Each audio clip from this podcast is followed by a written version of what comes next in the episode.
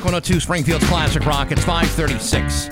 And Collective Soul with Bax and Nagel on Rock 102. Nothing like a song about fellatio to get you rolling in the morning, eh? That's what that's all about? You never, uh, you never, uh, you know what? Read the lyrics to yourself, and then uh, you tell me what you think it's about. I don't really have the time to do that right now. I'm so fixated on how to fix the New England Patriots. I don't think you can do that at all. So let's focus on things we know about, like songs about fellatio.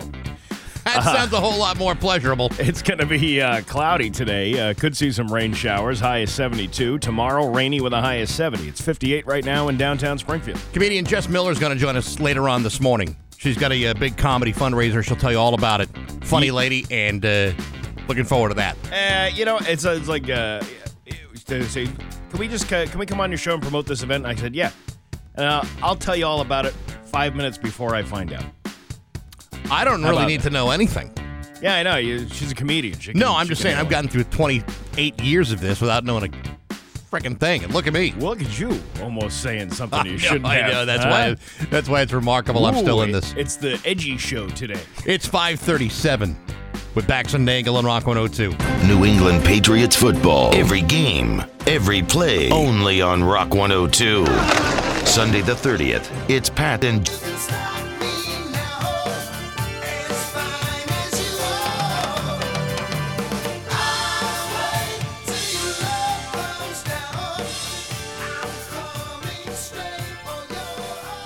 Rock 102 Springfield's Classic Rock. It's 5:52 and Van Halen with Bax and Nagel and Rock 102. Uh, it is going to be uh, cloudy today with a high of uh, 72. Tomorrow, rainy with a high of 70. It's 58 right now in downtown Springfield. Hollywood Trash is brought to you by Aquapump, an expert on all water supply systems from the well through the pump and into the house. And if you have. Uh, Oh, have you got uh, storm damage affecting your water? Call Aquapump in Stafford Springs. Somehow you still care about what's happening in Hollywood. So, from Tinseltown, 3,000 miles away, it's Steve Nagel's Hollywood Trash. Well, Kylie Jenner suggested in a video that she posted that she is uh, naturally gorgeous. She could have been joking, but it's really not clear. Do her plastic surgeons have grounds for a lawsuit? I don't know. But as someone who is also naturally gorgeous, I got to tell you, it's quite a burden. Shouldering that good, all those good looks all day. Carrying around that all day long. It's uh, that's why your knees are so weak. Because you're Yes, You 'cause know. I'm, I'm carrying all of this, all of these good of- looks. naturally gorgeous. That um, I'm stunning. You should see me. Me too. Um, I, the idea that she thinks she's naturally gorgeous is kind of Well, kind of making it a little stretch there, don't you think? have you seen her? Yeah, I don't think she's naturally gorgeous. I think she's like uh, she I- looks like somebody painted her with an airbrush. I don't. Uh, I, I disagree. Yeah. I think she's supernaturally gorgeous. Uh, is that Maybelline? No, it's an airbrush from the carnival. you know, It's those- actually done with a power washer. Yeah, they did those T-shirts that says you know Zeppelin on the back. You know. Uh, Ten-year-old Blue Ivy Carter uh, attended an auction Saturday night with her parents and bid more than eighty thousand dime eighty thousand dollars on a pair of diamond earrings. Someone else eventually outbid her and won them for one hundred and five thousand dollars. Good deal. You've, ju- you're setting this child up for uh, a lifetime of wanting big things. You know how a kid is. Gonna lose one of the earrings or one of the backings of it, and then all of a sudden everyone in the on the family staff is gonna have to weed through every blade of grass or every nook and cranny of the house. Kid can't be responsible for something that expensive. Now, this is obviously uh, Jay Z's kid and Beyonce's kid. Yes. So, um, yeah, I remember him complaining about. Wasn't he complaining a while ago? Like, uh, stop picking on rich people. I believe he was. It was something like that. but this is the kind of thing that actually makes it easy Yeah. to make fun of rich You're, people. you're letting your 10 year old bid $80,000 on a pair of diamond earrings. How about I- just saying no? Yeah. I have a hard enough time uh, telling my kids no at Dollar General when we go. hey, can I get this makeup? No, you can't get that. Or my That's parents. four dollars. I remember being like in a like a like a like a, a store, Yeah. and and and I and I wanted a toy, and my parents would say, "You don't want that." That's junk. Yeah.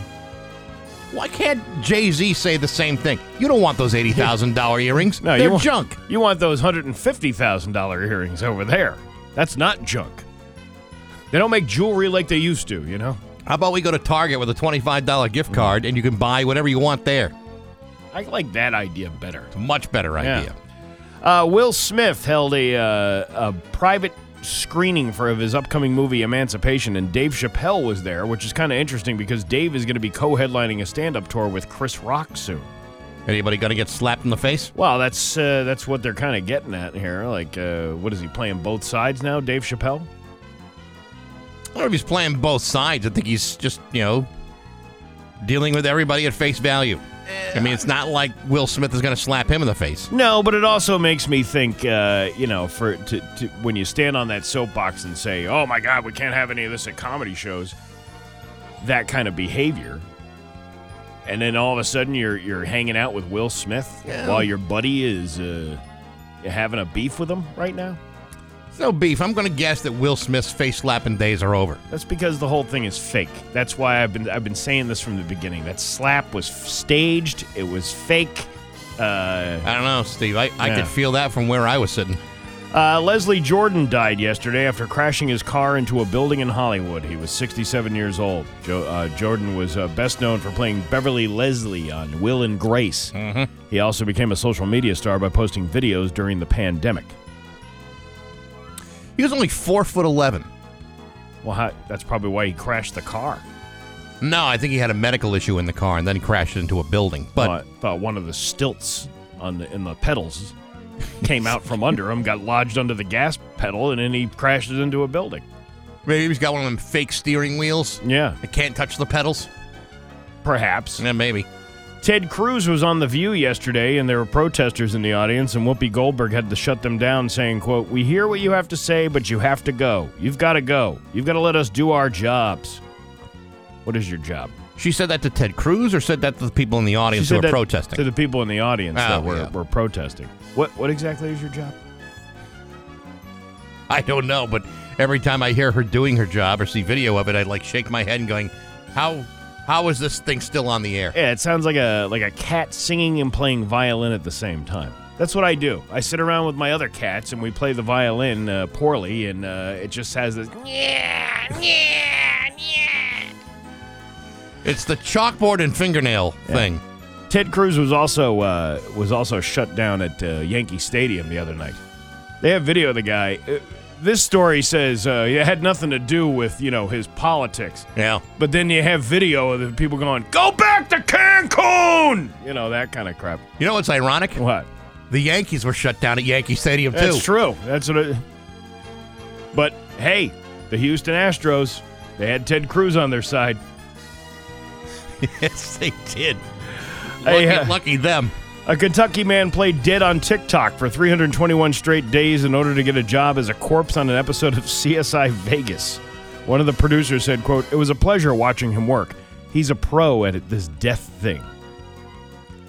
I guess, uh, you know, Listen, there's there's good paying work to be dead in film. but but did he get the job? That's what I don't understand in the story. Like, it doesn't say whether he got the job or not. No, but he's practiced enough Yeah. that the next job that requires a dead guy on film, Oh, the on next the camera, one. Yeah. that's his role. Kim Kardashian and Pete Davidson are probably dating again because uh, there was a pic posted uh, of question. It was like a a big bouquet of flowers, Yeah, white and dusty pink roses. no kidding. Yeah. Kid must have had something to say. Oh my God! The last time I had a dusty pink rose was when Ray J diddled my skittle with a bean flick in that sex tape you can purchase on YouPorn for thirty nine ninety nine. That would have kicked off the dust. Uh, Caitlin? Well, I never got that down and dirty with your mother, Chris Kim, but I once uh, let her meet Hector the Erector. I floppy gobbed her ladywood. Right. What are you trying to say? What I'm trying to say is I shucked pearls from the oyster box. There you go. That's I'm sorry, tongue shucked pearls from the oyster box. yeah, that, thank You gotta goodness. miss that. You gotta, Yeah, you know, otherwise it you really gotta get the full description in there. And Kanye? I like oysters too. How come nobody invited me over? Why do I have this restraining order? I can't go near 100 yards near the house. I bought that house. I paid for half of it. I don't think anybody wants you anywhere right I'm gonna now. burn this place down. Half of nothing is nothing. Such an injustice, and that's your Hollywood Trash at Rock 102. Wow. Kids need Kiwanis, and Kiwanis needs you. For over 100 years, the Kiwanis Club of Springfield has been focused on helping children and service to Four times, and not once did the Patriots defense come up with it. No, folks, this isn't just about the quarterback, although that is certainly a large and imposing, unavoidable part of it. This was a full team abomination. This was the sort of game that Bill Belichick can't possibly feel good about. Forget about the fact that it happened on a Monday Night Football a in front of a national audience with everybody in America watching. This was a game that they absolutely should have won, and instead, they'll have to spend the rest of the week figuring out how to beat the New York Jets, who somehow currently have the second best record in the AFC. Now, I'm not sure how they're going to win that game, but they're certainly not going to win by looking like they did last night because, God, that was awful. But hey, enough of my yapping. Sports brought to you by Rocky's Ace Hardware. You paint your house this year, but what's it going to look like in 10 years? Benjamin Moore paint withstands the sun, the wind, the rain, the snow without losing its color, texture, or vibrancy. Go for long lasting quality. Get Benjamin Moore paint at your neighborhood Rocky's Ace Hardware. I'm Bax. That's my view from the couch.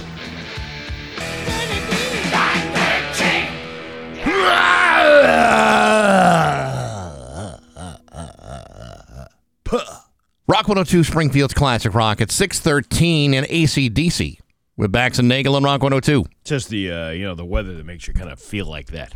I don't like uh, I don't like fog. Fog is uh, is not a good thing. No, uh, but Dan Brown says uh, you know the uh, the fog is getting thicker. And Leon is getting larger. Actually, no, it's the other. Well, whatever. Anyway, uh, yeah, Leon's getting larger. Um, seventy-one for a high today, but it's going to be humid. That's uh, that's not good for this time of year. No, I like no, no. cool, nice, crisp and cool fall air. I love I, you know, the fall is my favorite season. You know, for for many uh, for many reasons. One, you got football. One, you've got uh, pumpkin spice everything, and then uh, three, there's another reason in there too. Oh yeah, it's the co- uh, the the colors of the of the leaves. I like seasons in the sun.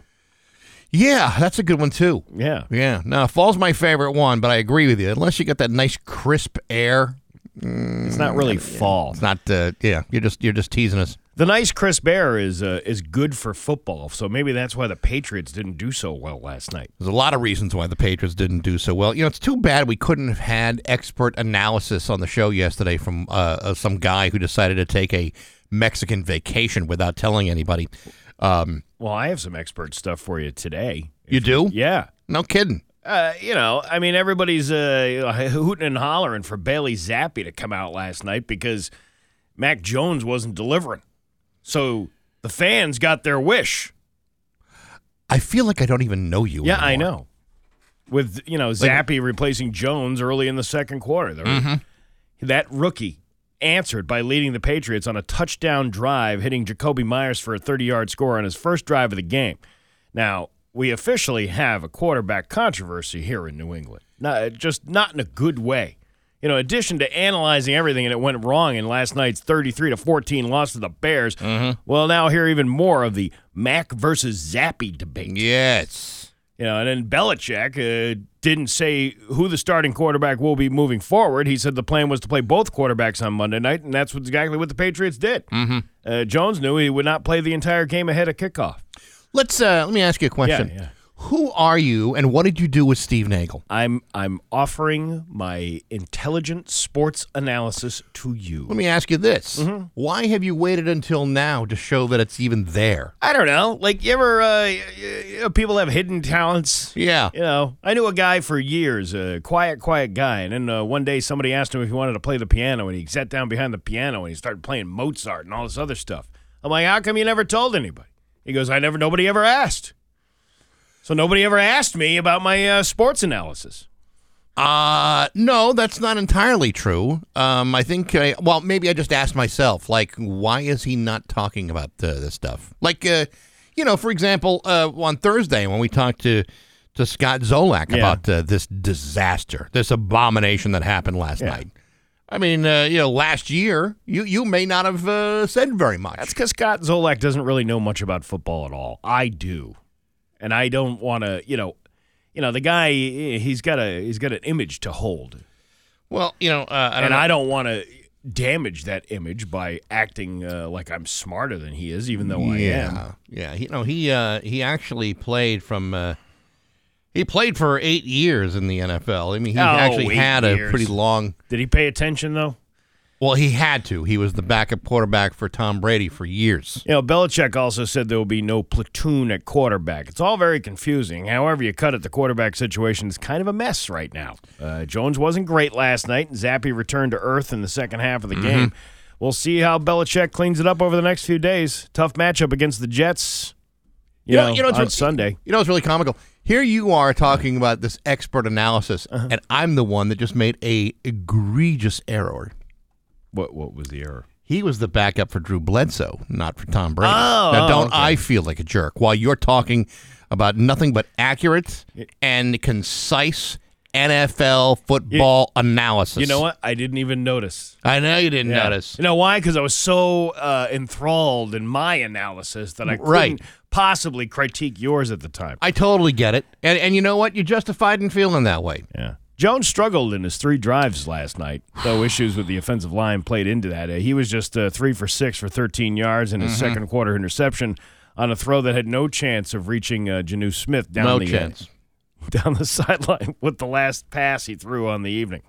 Yeah, sounds like the plan was for Jones to play a few series and then make way for Zappe. Belichick said that the, the quarterback switch was not performance based, even though it came after Jones threw an interception. Mm-hmm. Yeah. Well, listen, you got to. Uh, sometimes you got to uh, grab the grab the hook, pull the guy out when he's starting to stink up the place. You know, Jones and his ankle looked pretty good as the QB ran for 24 yards on three carries, but the offense did very little when he was in the game.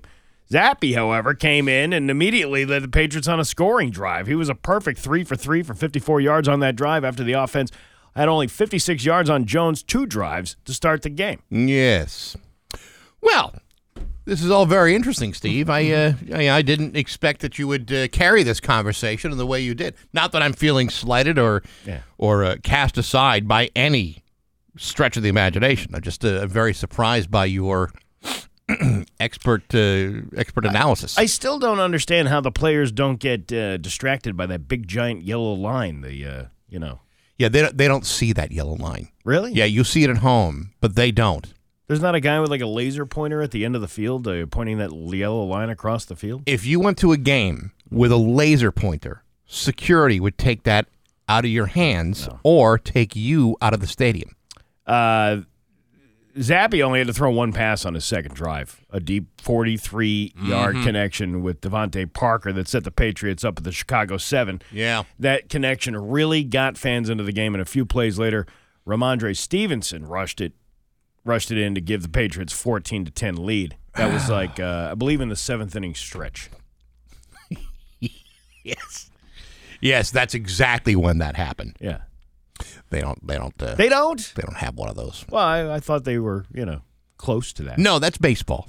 But right. uh, you know, but you're on a roll, and I don't want to. I don't want to derail your trajectory. You got a lot of momentum on this right now. Yeah, they, they had the penalty kick, uh, you know, and then the slap shot Uh-huh. into the into the net. Yeah. Yeah. Uh, it was it was a good time. they don't do that in football. There's no net. Eh, Listen, I don't know what game you were watching last night, Probably not the one you were not watching. but uh, in all seriousness, uh, what a disappointment. Yes, I I'm sure you are beside yourself with disappointment. Yes, considering I don't even have a regular television to watch anymore. We uh, we'll talk to Scott Zolak on Thursday and uh, and have him basically say exactly what you just said. You know what? I'm going to say it again. How about that? Uh, Save I'm gonna- everything you've got Yeah. And and regurgitate it for him and see if he bites. And Scott Zolak's going to be like, "Oh yeah, yeah, don't, don't worry, man. We're going to be all right again." And we'll just you know nod our Yeah. heads and go, yeah, well Yeah, put, well put, hell yes. Yeah. Did you stay up and watch it? No, oh God, no. Why not? Because I'm in bed by like I'm in bed every night at eight. Oh, I may not fall asleep until nine, which puts you to like the end of the first quarter. I'm in bed every night by 11 p.m. and then up by 2 a.m. but I take 20 minute naps throughout the day. How many do you take? Uh, 20, 28, yeah, 30, 30. It's 621 with Bax and Nagel on Rock 102. Then Rock- stop. Stop. He just did. Rock 102, Springfield's Classic Rock. It's 628 and the great Phil Collins on Rock 102. Oh God, he should stick to making that delicious, uh, you know, uh, spicy mayo he makes down at the uh, Center Square Grill. No, no, no, that's Bill Collins, but I can totally see where you might get the two confused. Going to be uh, cloudy this morning and foggy, very, uh, very foggy out there. Uh, high is 71 though, as it clears up. Tomorrow, more rain though. High is 69. It's 58 right now in downtown Springfield. You know, the uh, the Mayflower Marathon seems so far away, but when I tell you it's only just a couple weeks away, uh, like less than a month away, then it's now time to start getting on the stick and getting involved. The Mayflower Marathon begins on Monday, November 21st, and goes to Wednesday, uh, the 23rd at 10 a.m. from outside the South End Market at MGM. It is not at the place we used to be. It is at a new place a much newer place. Uh, the goal again to fill three 48 foot trailers with non perishable food donations for the Springfield Open Pantry. But we need you to make that happen. You can also start up a collection at work or at school or at home or around the neighborhood and donate even online at rock102.com. Thanks to all of our sponsors, including Capital Moving and Storage, Manny's Appliances, Xfinity, Camping World of Hatfield, uh, 413 Dumpsters, and many more. Get all the details at rock102.com. It's the Mayflower Marathon brought to you by Liberty Bank, Gary Rome Hyundai, and Dave Miner Exterior Home Improvements on Rock 102, Springfield's Classic Rock. Speaking of which, uh, did you see our commercial? I did. We have a commercial now. I actually like that better than the last commercial we had. I like this one much better than the commercial we had the first time. I'm a little off put by the shaking of the cans that you were doing, but I was, I, was able- I'm able to overlook that. What's wrong with the shaking of the cans? Uh, the guy that filmed it said, "Hey, shake the cans around like they're props," and you were shaking the cans, and I just, I just lifted them. Well, he's he was like the John Waters of TV commercials. He was telling me to do all kinds of crazy stuff. Most of it got cut out. Thank yeah. God. Well, thank thank You know. thank God I didn't want to you know recreate pink flamingos. That would yeah, have that would have been too much for been me. Way too much. But uh, yeah, he was directing me. He's like, let's just shake the cans a little bit while you while you do that?" And like, damage the beans inside. "Oh, the beans aren't going to get damaged. It's the uh, the nut that's holding it that's going to get damaged. No, it's, I like the commercial. I think it came out uh, very, very, very, very good. So Yeah. that's uh, coming up. If it's, I don't think is it even on yet. I don't know if it's on or not yet, but uh, why we should be able to put it up? Can't we put it up? It's our commercial. I think so. yeah. Yeah, I don't see why. I don't see why not. The only thing that bothered me was that uh, we were not cool enough to actually hang out with Chris Pisano. They had to edit him in. Yeah. Well, I think the deal is that Pisano uh, was at work, and we were off. Pisano was not at work at 11 o'clock in the morning when we filmed that. Doesn't he do the noon too? Does he? Oh no, he doesn't. You're right. He. He does the 6 and 11. That's right. Yeah. So what what was Oh, Yeah. I was taking care of my children. He probably had some excuse like that. I'm sure oh, that's it. Oh, I had to, you know, br- bring uh, my wife somewhere or Yeah. something like that. I think uh, maybe Pisano is the kind of guy that's going to give us a lot of lip service. Oh, it's great to work with you guys, but then he goes back to his car. Yeah, he doesn't want anything to do with us. Uh, you know what? Uh, I'm sorry, I can't make it to the uh, the shoot, guys.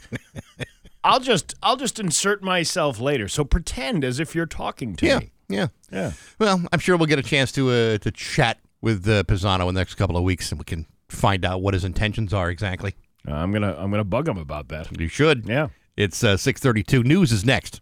635 with Bax and Nagel and Rock 102. It's time for news brought to you by Xfinity Mobile's biggest wireless deal yet. Get two lines of unlimited, just $30 per line per month. Is local radio icon Steve Nagel. Thanks, Bax. Uh, Monson police have identified the victim that died in a pedestrian accident involving a dirt bike rider evading police on Thursday night. The victim has been identified as 56-year-old Tina Keeley of Monson. According to Monson police, around 7:02 p.m. Thursday, Palmer police attempted to stop a dirt bike, but the rider refused to stop and attempted to drive away in Monson. Monson police were notified of the dirt bike that was last seen in the area of State Avenue and Upper Palmer Road. Monson of- officers later found the motorcyclist heading south on Margaret Street near the Quarry Hill School. Another officer then spotted them uh, north on High Street heading towards Main Street. When officers caught up to the dirt bike, they found that it had uh, been, re- invo- been involved in a pedestrian accident near the intersection of High and Main Street. Uh, Keeley was seriously injured and taken to Baystate Wing Hospital in Palmer, where she later died from her injuries. The 25 year old motorcyclist, Devin Austin Crabb of Vernon, Connecticut, was arrested and charged with several motor vehicle offenses. Monson police, along with the state police and the DA's office, are still investigating the crash. If you have any information on the accident, you're asked to call the Monson Police Department. Um, that uh, Monson, you know, Yeah. you think you're safe walking down the streets of any town, USA, and uh, there you go. Dirt bike rider comes out of nowhere and uh, and hits you. You know, uh, you've heard the stories about Springfield and other cities around the country having problems with dirt bikes on the road. They're not road vehicles. No, They're they really shouldn't be on the roads, but yet some people just feel for whatever reason that uh, they are entitled to be driving all over the place. And you know what? I'm sorry. I mean, it, it just we're in these these these these bikes are causing so many problems, and local towns and cities have really no ability to handle this. I don't know what ha- what has to be done, but I mean these things are dangerous and will only cause more problems over time. absolutely. The uh, Westfield School District received reports of a student piercing another student's ear and another st- and a student recording a conversation between two staff members after school hours. Westfield Public School Superintendent Stefan Czaporowski confirmed that a student brought an ear-piercing gun to school. As you likely know, this is a problem health-wise in regard to causing infections, Czaporowski said. School is not the place for students to have their ears pierced. A parent claims that the school nurse was advised to not to give Tylenol or ice packs to the students by the principal. According to Czaporowski, it is not permitted for Westfield Public Schools to distribute Advil or Tylenol to students unless they provide it to the school nurse for distribution by their parents or guardians. For the student who taped a conversation between two staff members after school hours, Czaporowski said it is very unfortunate that this illegal audio tape was shared. Imagine if everyone were illegally audio taped when they were frustrated about something.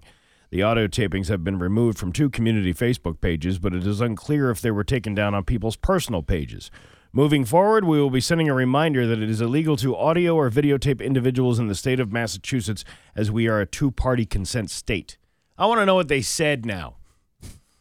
You know what I mean? When somebody tells you this wasn't supposed to be out there, that's even more of a reason that I want to hear it now. Yeah. It's Why? like it's like whenever your parents say, "Hey, don't Yeah. do something," Yeah. that you want to do it even more. You know, yeah, the the thing about like technology, you got to be really careful of what you say and who you're saying it around because kids these days, and it's not just kids, anybody could could tape you doing something, but they have this uh, ability to not. There, it- it- this was going. I think it was. Uh, it was like last year or something. I got like a I got like an iPod that my kid uses. Yeah. And you know, there's only certain times you're allowed to use it or whatever. You got the you know the FaceTime with the friend and all that stuff. Well, then uh, she comes downstairs asking me a question, and then uh, I'm telling her like, no, that's not you're not that's not gonna fly. You know that kind of that kind of thing. And then I hear like a cough. It- the kid, there's a friend on the on the phone. Like, wh- what are you doing? Like, you don't do that. You don't do that. Like, Yeah. that's not like there's two separate people. You know what I mean? There's there's your home self and then there's your public self. Sure. You don't want those intertwining uh, with other people. Well- it's like, you know, if you have a conversation with your kid about what uh, he or she should or shouldn't be doing, that uh, nobody else should be listening to that. Well, you see, Steve, uh, one of the things that uh, happens during a child's uh, development is they have a tendency to not think about consequences of technology. Right. And that often uh, continues until someone until uh, that kid turns uh, 45 to 55. Oh, is that Yeah, and, and that it and, works? it's it's a long, slow burning development. But you know, it, nevertheless, when it comes to like technology, none of us really think that anything bad is going to happen to any of us until it does. Now, in in this situation, when uh, your kid is is uh, you know opening up the window for the whole world to see how you discipline Yeah. and how you you know handle your kids, you think you know, they th- the kids are thinking. Well, what's the worst possible thing that can happen? My dad says no in front of my friend, but yeah. All of a sudden, your tactics that you've been working on for years are exposed to the public. Yeah. That's that's not comfortable for any parent. I'm like parent to deal I'm with. like waiting for that David Hasselhoff eating a cheeseburger off the floor moment to be posted online. See, I can totally see you doing that.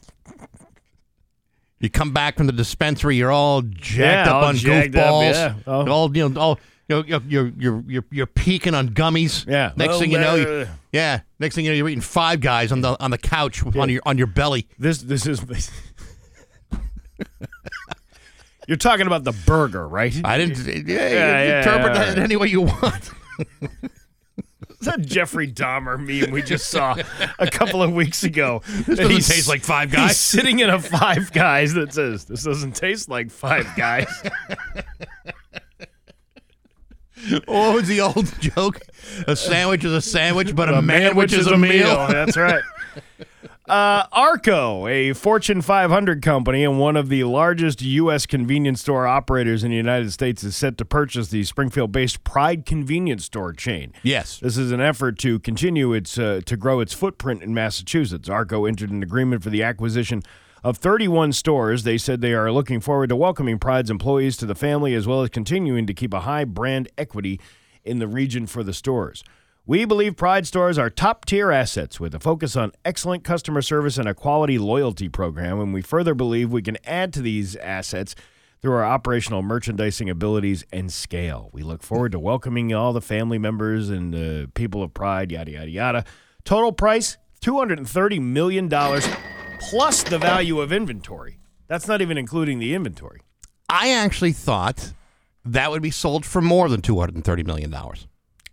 Yeah, but it's it's it's a big chain, but it's not big like uh, you know uh, the Circle K's. Or No, but it's you're right because Yeah. like Circle K is a national chain and Pride is is regional, but it's still got thirty one locations. yeah, That's a lot of locations to buy. I would have thought maybe you know like like two thirty would have been a little low. well, maybe it's the valuation of property and all I that stuff too. I don't, you know, it's uh, all depends on what an assessor would assess a property at. Now it'd be interesting to know, and of course uh, he's never going to let us know because it's his own personal business. But uh, just for the sake of conversation, it would be interesting to know how much Mr. Bulldog gets from that two hundred and thirty million dollar sale. Probably uh, two hundred and twenty nine million. I mean, I'm, I'm, you know, I'm sure there's debts that need to be, you know, you, you know, cleared Listen. before, you know, after all is said and done, and Listen. fees and lawyer fees and all that other stuff. Bob Bolduc is going to be just fine. You don't have I'm, to worry about I'm not him. worried about him. All I'm saying is, wouldn't it be nice He's to, gonna. to have uh, a family business of 31 locations, uh, and you sell it, and all of a sudden you're sitting there with 230 million dollars on your kitchen table. He's gonna he's gonna untie the bow tie and just leave it hanging.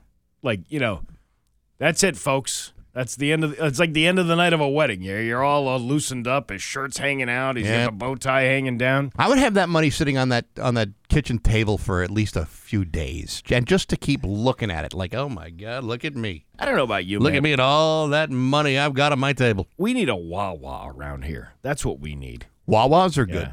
Although, uh, you know, people are saying, and I've had I've had one, I've had two experiences with the Chester's chicken Okay, inside the Pride. yeah, One time it was uh, some we were talking about it back in February, and somebody said you got to go over there and get those uh, chicken tenders. Well, I went at the wrong time of the day because uh, they were uh, chicken tuffers, if if, if you ask me. ah, they were been under the, the heat under- lamps for too long. Yeah, but then I went. Uh, I got a chicken sandwich there one day, like maybe a month and a half ago. Yeah, It was actually pretty good. So I'm like, that's the kind of like the Wawa is the you know in the Wawas you walk up in the kiosk and you push what you want, and then they make it for you right there behind the counter. So you can walk around the store, you can sit down, you know, there's like a little lounge area and all that stuff, and then you grab your food at the end. This is what we need here in Springfield. you know there are some places that um and and, and you and, and oftentimes you would never think that it would be as great as it is um you know like they're a convenience store but then they're also something else too like Mm-hmm. you talked about like that uh what was it uh biscuits and porn Yeah, yeah. place biscuits in the carolinas Yeah, yeah. all right so that's like you know, you would never think that, the, that those two businesses would ever have anything to do with each other, but yet they have a symbiotic relationship. It's hard to separate the two of them. They do. There's a place in Springfield, uh, Cedars, up on um, uh, in Is that uh, Island Pond Road? no, no, no, no, no. It's uh, uh, Armory Street. and it, it's uh, it's like a it's a it's a Middle Eastern uh, Mediterranean uh, place, but it's in a convenience store, and they have a grill inside. Food is fantastic. Yeah, that's what I'm saying. It's, it's like it's like ridiculously good, really, really good. And we went there for uh, for uh, to get ourselves a sandwich one day because uh, my wife and and uh, some of the ladies that she works with they get that stuff all the time, and uh, she said you got to try you got to try this sandwich. You, you're not gonna believe. And it was like chicken and fries in a pita with sauce, and it was so damn good. And like, oh my god, this is fantastic. oh, well, maybe I'll have to stop there on the way home today. Yeah, I mean, you could you could get all the things you'd ever need, like cigarettes, juju beads, uh, you know, uh, you you, you, uh, you lottery tickets, They sell and beer and- hookahs. Beer and wine too. Yeah, I think they do, but they got, they also sell a bunch of hookahs. Oh, I would love to have a hookah, not just because I want to be smoking with friends, but it'd be kind of nice to have a hookah around the house? I've never done that before. I did it with Nadim a couple years ago. Yeah. We did a work release. He said, "Come on, we're all getting together. We're going to do the hookah." Yeah. I'm like, you know what? I don't mind doing the hookah with Nadim at all. Did you get a buzz off the nicotine in it, or is it was it uh, because you're smoking tobacco? Obviously, I think that's what we were smoking. Yes, I think so. I think so. Now, Yeah. I didn't get a buzz from that. No. The uh, the vodka drinks I had leading up to that. Yeah, I was gonna I had the buzz, but I didn't not from the from the hookah. But it's a nice communal thing. All right. Well, you know what? That's my next thing. Let's try a hookah. Let's get a hookah. Let's get a for the staff. We should do that for the Mayflower Marathon. We'll get a big hookah, and everybody can come down and take a take a hit off of it. I love the idea. All right. We're going to be it. there for a long time. Sharing is caring. It's a community event. It's uh 59 in downtown Springfield. I'm Steve Nagel, and that's the news on Rock 102. Ah, yeah. Rock 102 Springfield's Classic Rock. It's 655 and the James Gang with Bax and Nagel and Rock 102. It is going to be uh, foggy this morning and then clearing a little bit with a high of 71. Maybe some sun out there today. Uh, and a high of 71. Tomorrow, rainy with a high of 69. Giggity. It's 59 in downtown Springfield. Now that uh, we've all got that Monday Night Football debacle out of our system, it's time to move on and think about the Jets. Uh, Bill Belichick is thinking about the Jets. You should be thinking about the Jets, and you'll hear that game this Sunday uh, right here on Rock 102. The pregame coverage begins at 10 o'clock. Kickoff scheduled for 1. Join Bob Socci and Scott Zolak as they bring you all the play-by-play action. The Patriots play here on Rock 102. We have uh, Benny and the Jets. Uh, whew, that's almost as. Uh, I can't say that's going to be any better than what you'll see here on Sunday, but we'll keep your fingers crossed. What about Joan Jett? Joan Jett is fine. I got no problem with Joan Jett. What about the Jets? Uh, not the football team or the band. All right, I say just Jet. I Jet. think it is, yeah. Yes, And then, there's, um, there's also Jet Magazine too. Oh, yeah. Yeah. What about uh, Jet Airliner? We play there, that too? No, I, listen. I think we've all suffered enough after last night. I'm sure we'll hear both of those songs I uh, mentioned uh, at some point today. It's six fifty six of Bax and Nagel on Rock one hundred two. New. And now, Bax's View from the Couch, brought to you by Rocky's Ace Hardware, Outdoor Power Headquarters, Stihl, Ego, and Craftsman. Rocky's Outdoor Power Trifecta. Hey, good morning, sports fans. How the heck are you? Folks, as you know, I love sports collectibles as much as the next guy. Are you kidding me? I'm crazy about the stuff. From my tiny Archibald collection of commemorative ashtrays to my valuable set of Wayne Cashman salad bowls to my rare set of Andre Savard coffee mugs. Of course, I own some dumb stuff too. But one thing that I am not a big fan of is building a collection of autographs. To me, asking a professional autog- uh, athlete for an autograph is somewhat of a intrusive imposition. Not everybody feels this way, of course, but that's just the way I am because I'm a very big believer in the idea that there's a time and a place for everything, and I am almost never in the right time, nor am I in the right place. This is why the NFL is currently launching an investigation into an alleged video in which two league referees are seen cornering Tampa Bay Buccaneer wide receiver Mike Evans and asking him for his autograph immediately following their shocking loss to the Carolina Panthers on Sunday. In the video, you apparently see line judge Jeff Lamberth and line judge Tripp Sutter approach Evans in the Buccaneers tunnel and getting him to sign stuff. The problem is that that violates the NFL's strict rules against such activity because of its potential to infringe upon the league's policy of concerning the impartiality of their uh, officiating staff. Never mind the fact that you're asking a guy who just suffered an embarrassing loss against one of the worst teams in football. These two guys took the opportunity to act like a couple of giddy little fanboys and ask for an autograph from their favorite player. I would never do that. First of all, Mike Evans just lost against a team that was playing with a third string quarterback and an interim head coach, and you want to bother him by asking him for favors? Please, I would much rather wait until the end of his career and buy a set of Mike Evans dinner plates than bother him during one of the worst days of his professional career. Either way, these guys could be looking at some serious consequences and penalties because of their actions, because the NFL doesn't like when people act like jerks when they're flaunting their very important rules. But hey, enough of my yapping sports brought to you by Rocky's Ace Hardware. Ever know the, uh, the tree crews? You know, the guys 30 feet up in the air with a chainsaw? Well, they don't use those Tonka toy type chainsaws. They're using Stihl chainsaws, the orange and white chainsaws preferred by professionals. Get a Stihl for yourself at your neighborhood Rocky's Ace Hardware. I'm back. That's my view from the couch.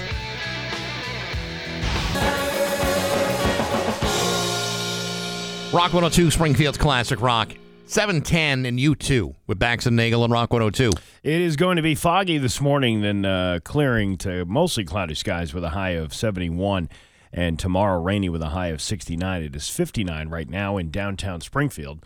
Um, you know, I, I give a lot of guff to 22 News, you know, for maybe some of the information they might not have or whatever. Right. But every once in a while, they do do a story that, uh, you know, is pretty important uh, for people to be aware of. And uh, this time for the for the I team, it's uh, it's domestic violence. They, they have this huge thing this morning. Domestic violence survivor worried for her life after ex boyfriend offered bail. Now you were just saying off the air, and I do remember this too. I recall this story actually, probably reading about it. Um, I'm sure we did. yeah. A local domestic violence survivor worries her life is at risk after the man accused of stabbing her multiple times was offered bail last week. The 22 News I team spoke with that survivor that will not be named to protect her identity. The bail for her ex boyfriend was set at $100,000, a price she fears he might be able to pay. She told 22 News she left her ex boyfriend 12 years ago, but that past came back to the surface in January when he broke into her home and fought with her boyfriend. The next day, she was about to file a restraining order. He broke into her home again, this time with a knife and a Molotov cocktail. Uh, she said, I thought I was getting hit, but I was actually getting stabbed. I got stabbed multiple times on my head, my neck, I think my on my back too.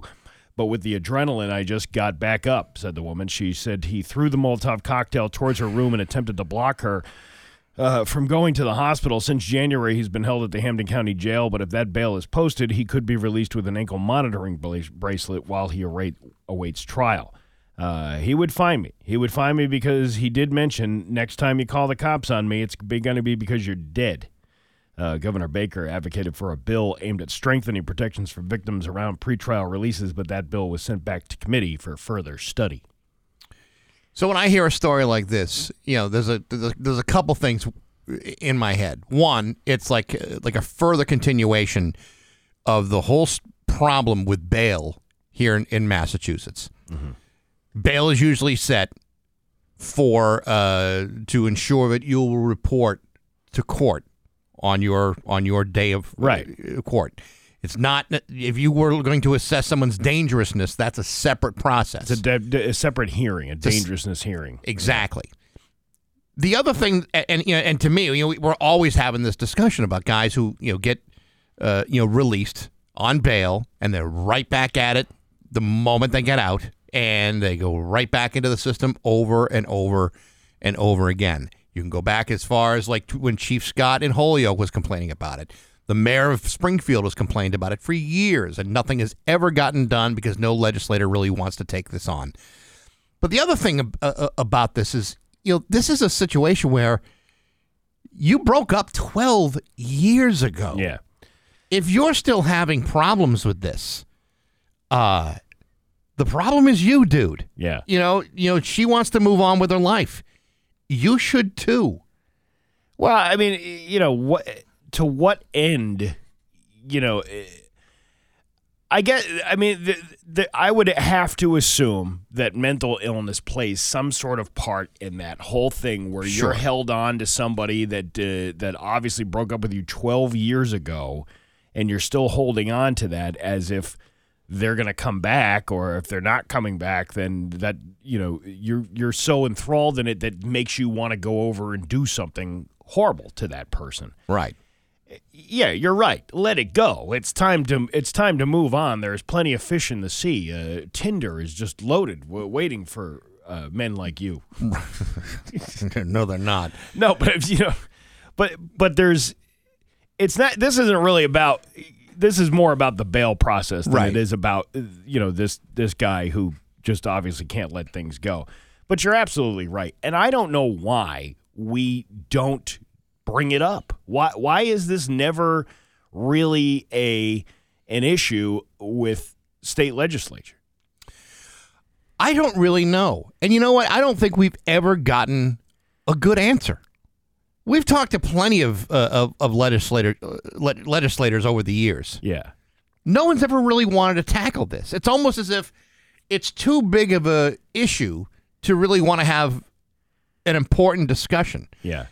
And yet it is important. And so when the governor, you know, is advocating a bill strengthening protections for victims, uh, and it has to go back for further study, well, I don't I don't know what the bill is like. I don't know what Yeah. else is in it, but it seems to me this should really kind of be a priority to protect victims and pretrial releases. Because you're talking about dangerous situations with people that are not rational enough mm-hmm. to let their anger go, and all of a sudden they're right back at it.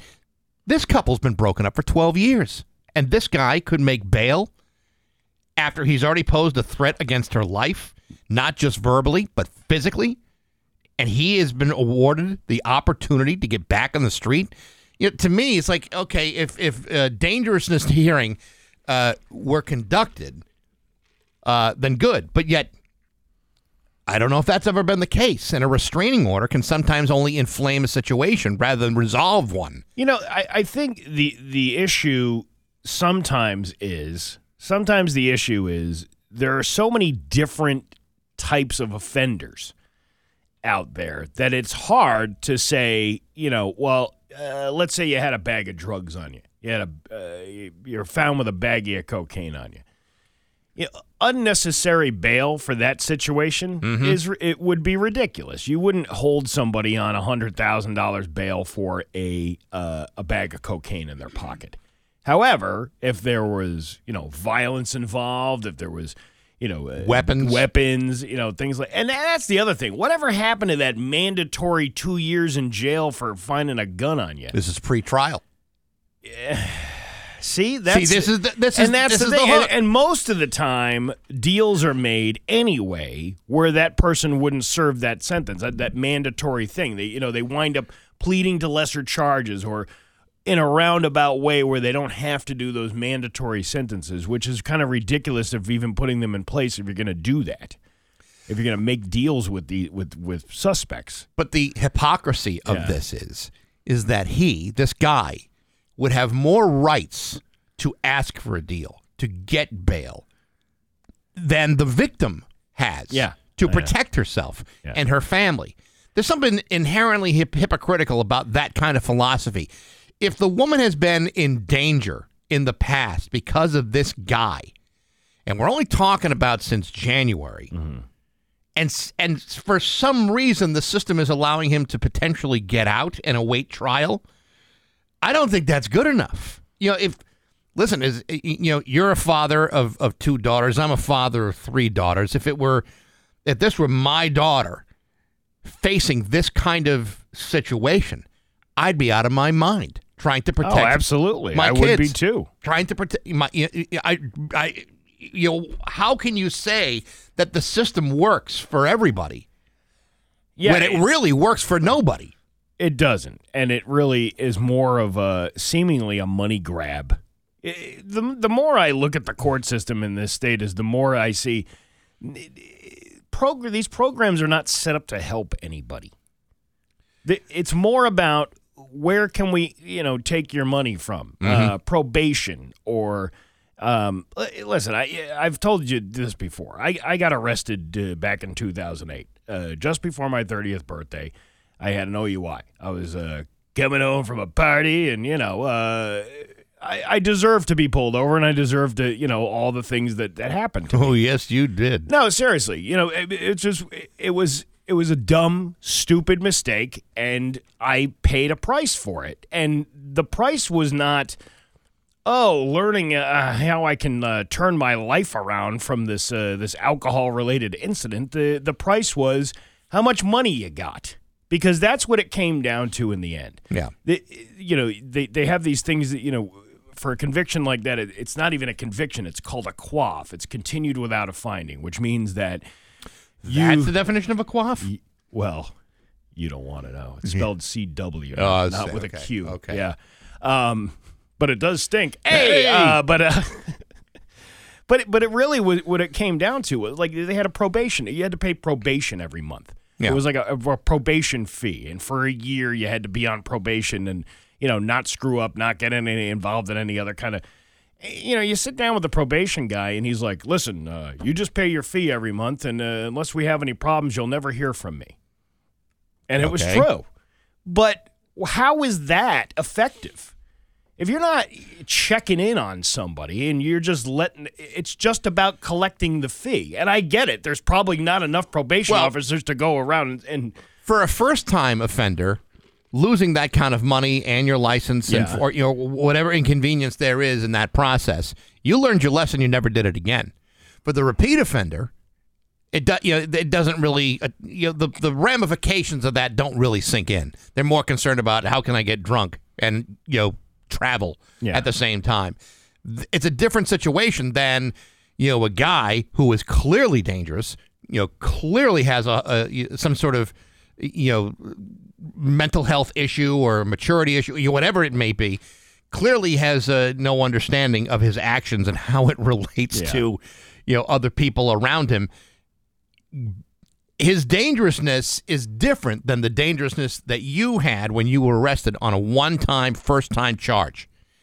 So I kind of understand that it's that it's a little bit of an apples and orange oranges type of situation, but in a situation like this, I don't think this is a, a- about the money. I think this is about trying to protect the people involved in this situation. Well, it- but, but- my point being is not. It, was it was about the money. It, wasn't about helping anybody. Right. It it wasn't about helping me. Uh, hey, maybe maybe you got a problem with alcohol. You know what I mean?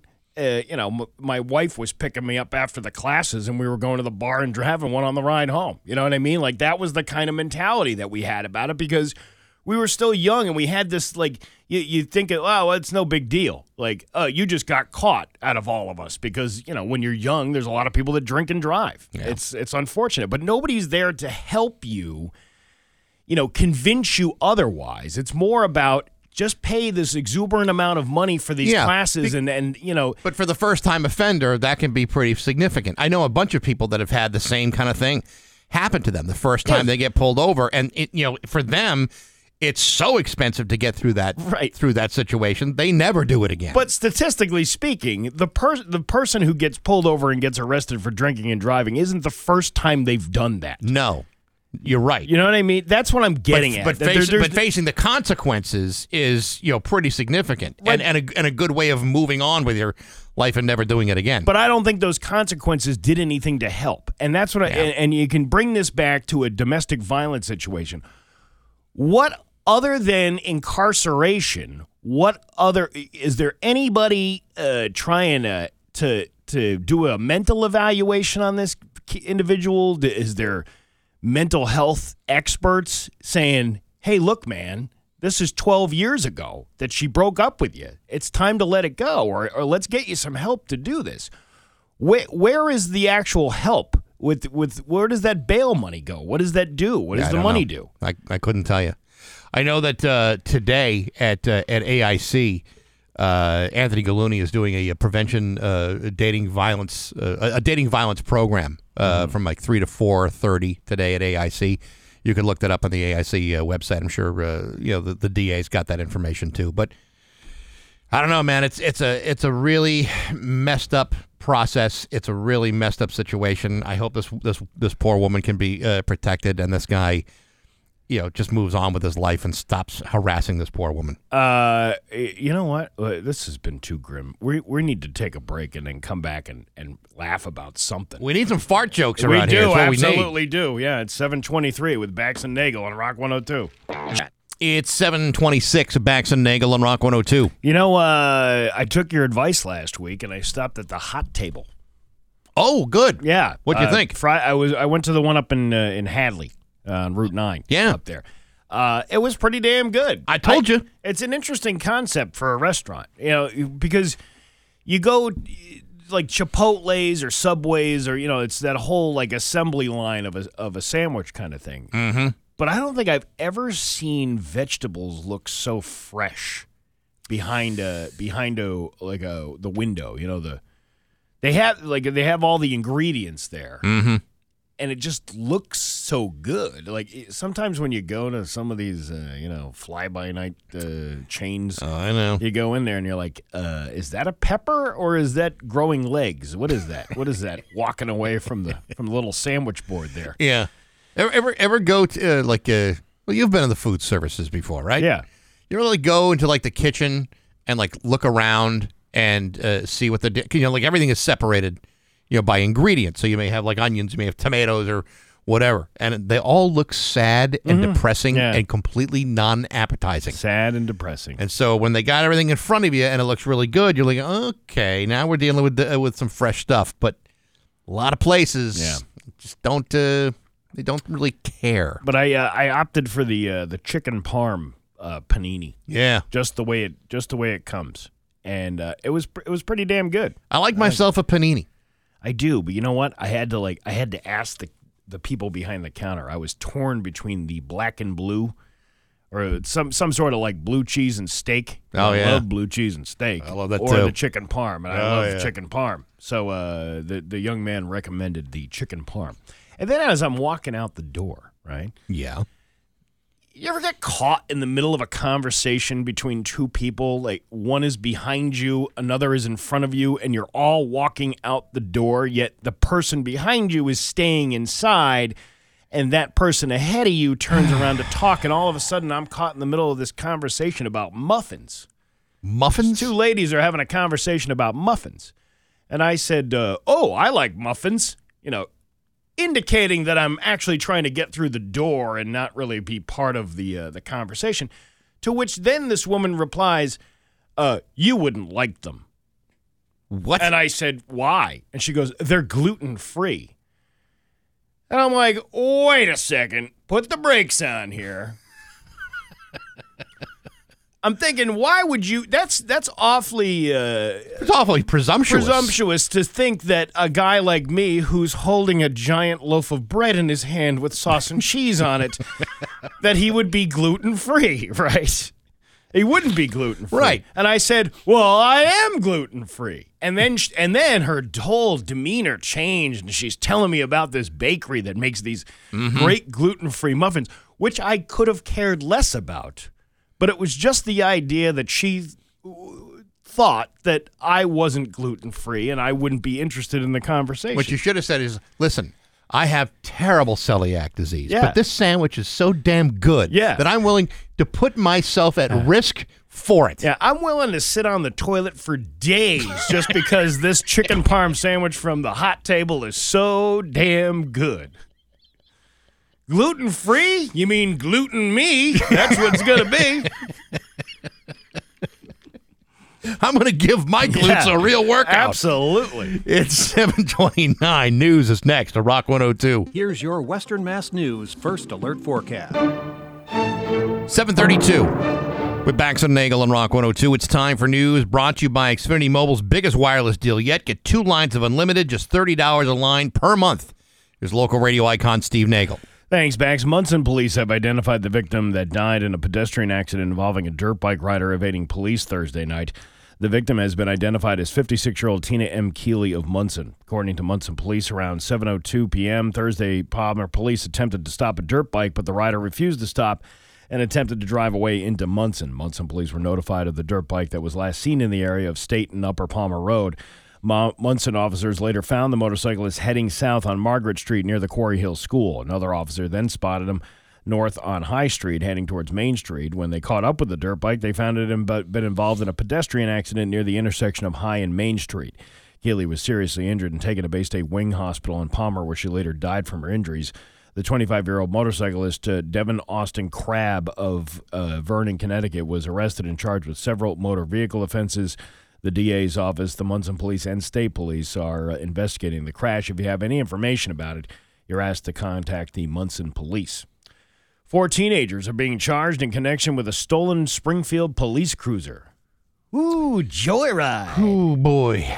According to the uh, department spokesperson, Ryan Walsh said, My best friend's sister's boyfriend's girlfriend heard from this guy who's dating this girl that four teenagers were called a report of a property damage in a stolen vehicle last night. I guess it's pretty serious.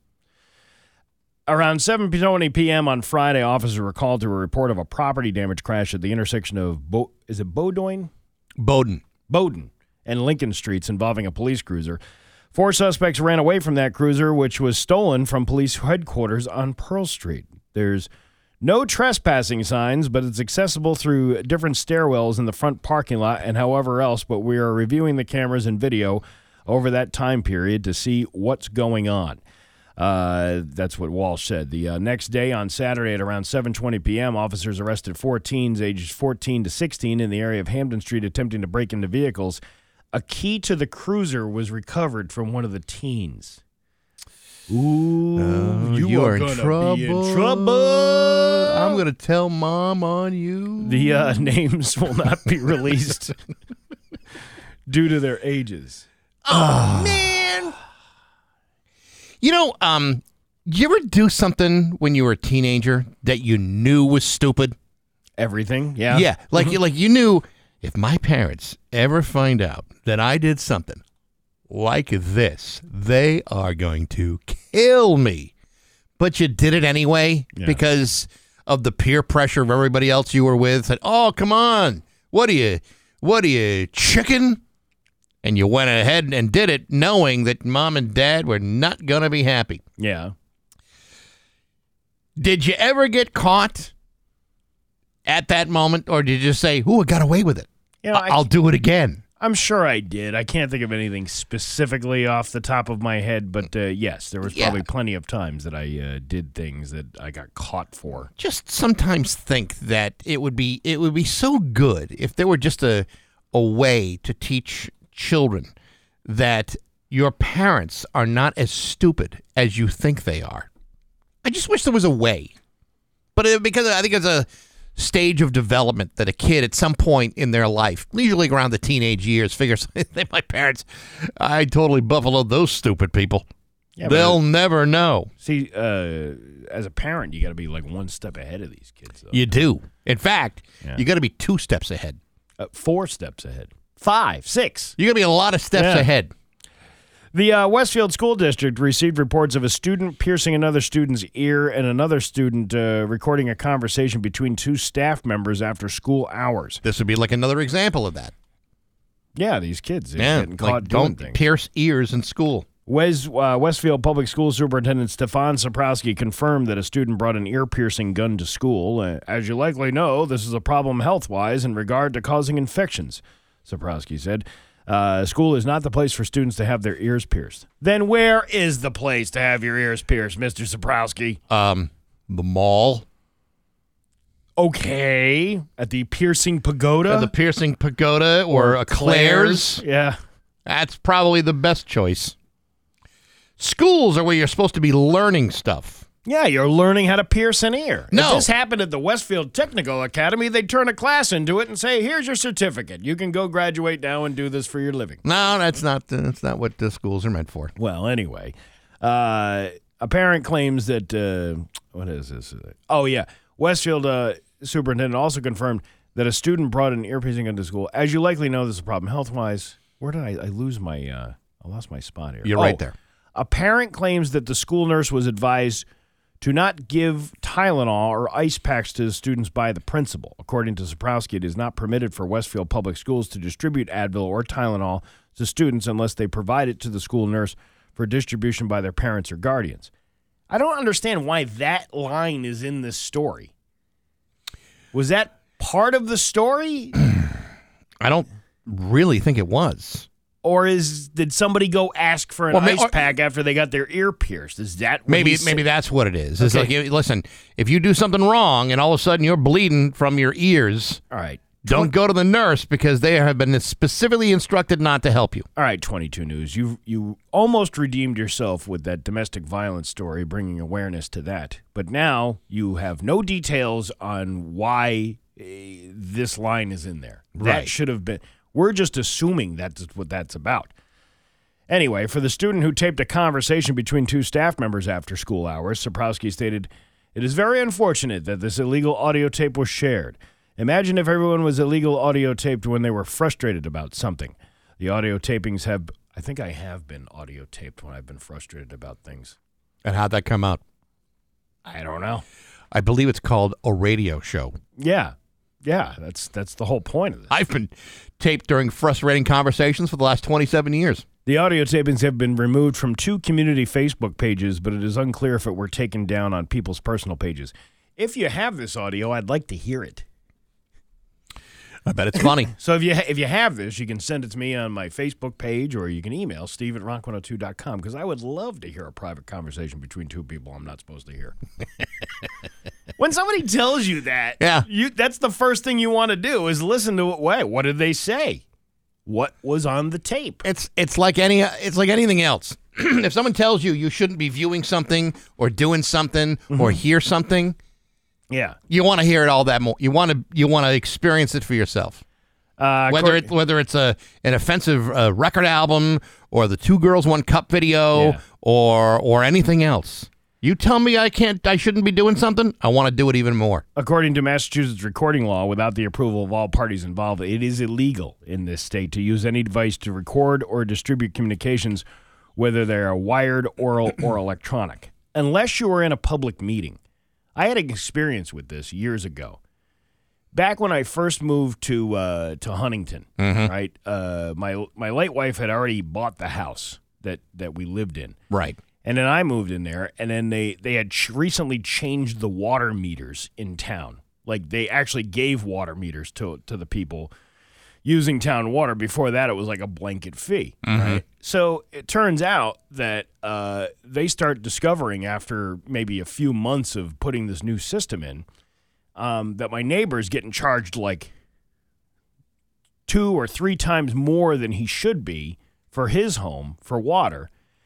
And then uh, we find out that our water was connected to his house Oh. because the property had been illegally separated back in sometime in the 1970s. These are- Gotcha. These wink and a handshake uh, Hilltown deals that they used to make with properties back in the day kind of screws everybody up later on. Especially if you try to sell that house Yeah.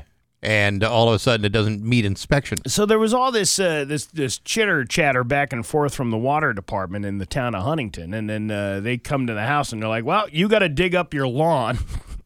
they just they just tell you you got to dig up your lawn, and you know uh, we got to hook this up to the main line.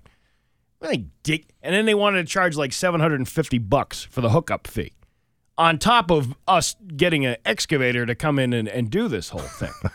So we actually went, you know, uh, we went and did a lot of research on this whole thing, and Yeah. and they were threatening us that if we didn't come to the town hall to the water department meeting, that we would get uh, a, a fee charged to our bill every time in order for them to calculate the gallons between what we used and what the neighbor used. Right. You know, because a calculator costs a lot of money. you know, to do that. Yeah. Well, And uh, so uh, we said, okay, now that we got this uh, threatening letter, uh, you know, we go down to this meeting, this this water department meeting. Now it's in the basement of the Huntington Town Hall. Now this was going back to 2007. Maybe it's cleaned up a little bit, but it's like an old jail cell. Like there's, it's you can tell that it- this was like once a holding cell or something.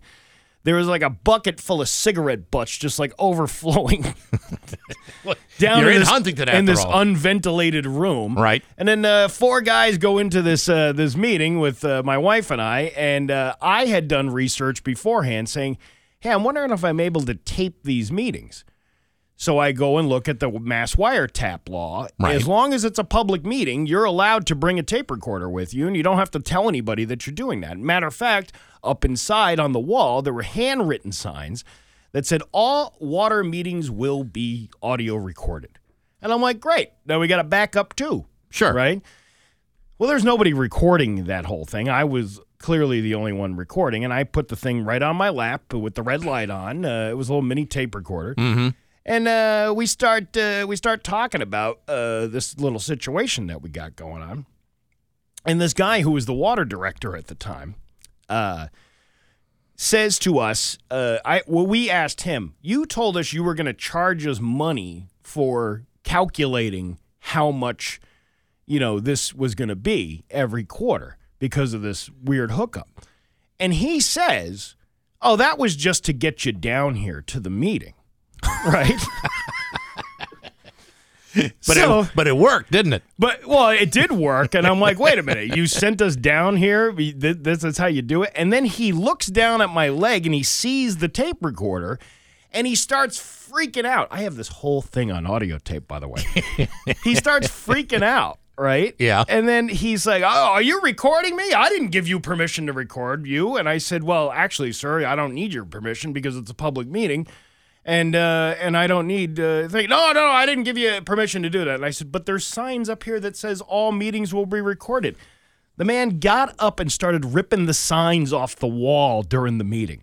It was like of the- Really? yeah, it was like one of the like the kookiest things I've ever seen.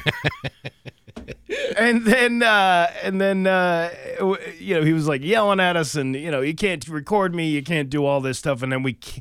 We didn't. I don't even remember what the how the meeting ended, but it, there was no resolve to it. There was really no resolve to to this problem.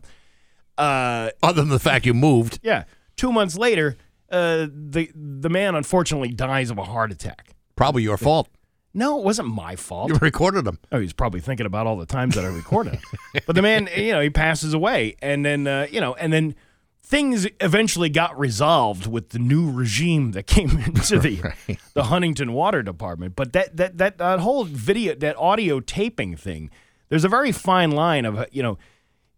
I want to know what the situation was with these students. I want to know, like, you know, how this whole thing planned out. Was it like a private conversation, or was the kid just sitting in a class? Was it in an open area? It'd be interesting to find out those laws. Yeah, well, that's. I you know I didn't even think about the idea that uh, that you know public meetings you know could be recorded by the everyday average Joe. That I, I didn't even realize that. Well, I mean, this is how we're getting, you know, with this whole, uh, you know, boom, Zoom boom, if you will. Right. Uh, this is how we're getting, we're getting all these videos of these crazy people talking at these city council meetings throughout the country. You know, you see them all the time. So it's interesting to see. Uh, your Pioneer Valley forecast today gonna be, uh, let's see, uh, I lost my spot. What you got the weather in front of you? I do. What do you got? Well, what I'm telling you is uh, there's there's fog there today, and uh, mostly cloudy for the rest of the day. High is 71.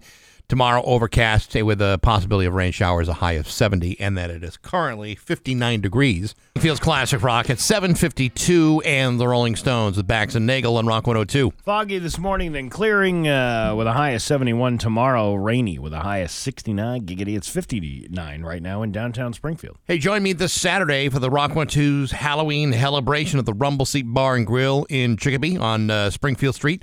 Stock the night away from 9 to 11 as the Rumble Seat hosts a costume contest with prizes for sexiest, best coupler group, funniest, most original, or scariest costume, a $250 cash prize for the best overall costume.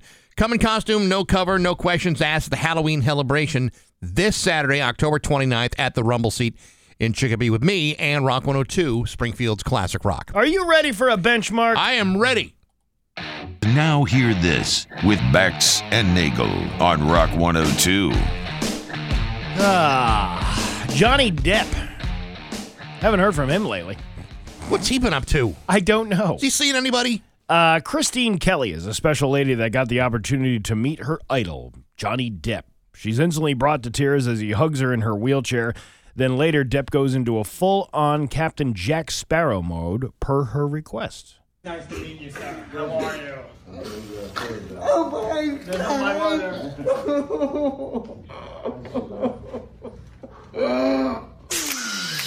Oh Captain Jack Sparrow. He happens to be right close to the top and the bottom at the same time, oddly. I suppose it's it's the amount of rum and the amount of rum that you use in the rum itself. If there oh, are three oh, or four boy. Well- rum. Listen, she's obviously uh, she's incapacitated. She loves Johnny Depp. He's doing a good thing. She's No, doing, know, he's doing. But I'm surprised he didn't go. I'm having a mega pint of rum as my damsel poops all over my bed. That's what I want to hear Captain Jack That's- yeah, Sparrow I- say. I don't want to hear a bunch of nonsense. I want to hear about him drinking, and I want to hear him about the uh, about the bed sheets. Uh, clip number two. Do you uh, do you pay? Uh, do you ever walk out? Do You ever do a dine and dash? Yeah, I've done that You did? in college. Really? You're kind of a scumbag. I only did it once. I know. Did you feel bad about it? Uh, only the second, the next time I went in there, Did you ever try to make good on it or anything like that? I left a larger tip, feeling bad. But it's the kind of place where everybody did that. Well, here's a server at a restaurant stomping on a pair of glasses that were left by a customer who didn't pay their bill. To the girls that ran out and didn't pay their tab, you left your glasses. Oh, ooh. Well, you know, I hate to tell you, but if uh, you know, I don't feel good about uh, that that one Yeah. incident that you know, back when I was like 19 years old and stupid. yeah. Um, you know, today yeah, I would never dine and dash, and if I did, my glasses deserve to probably be uh, smashed by someone's foot. Yeah, It's a stupid thing to do. but I'm also guessing if you were brazen enough to walk out of a bill, that those glasses were probably stolen from somewhere anyway. Mm-hmm. You know what I mean? Right. See, the, the, the place I was at, it was a, a, a it was a pizza restaurant, and everything, I mean, and, and everything was behind like a room.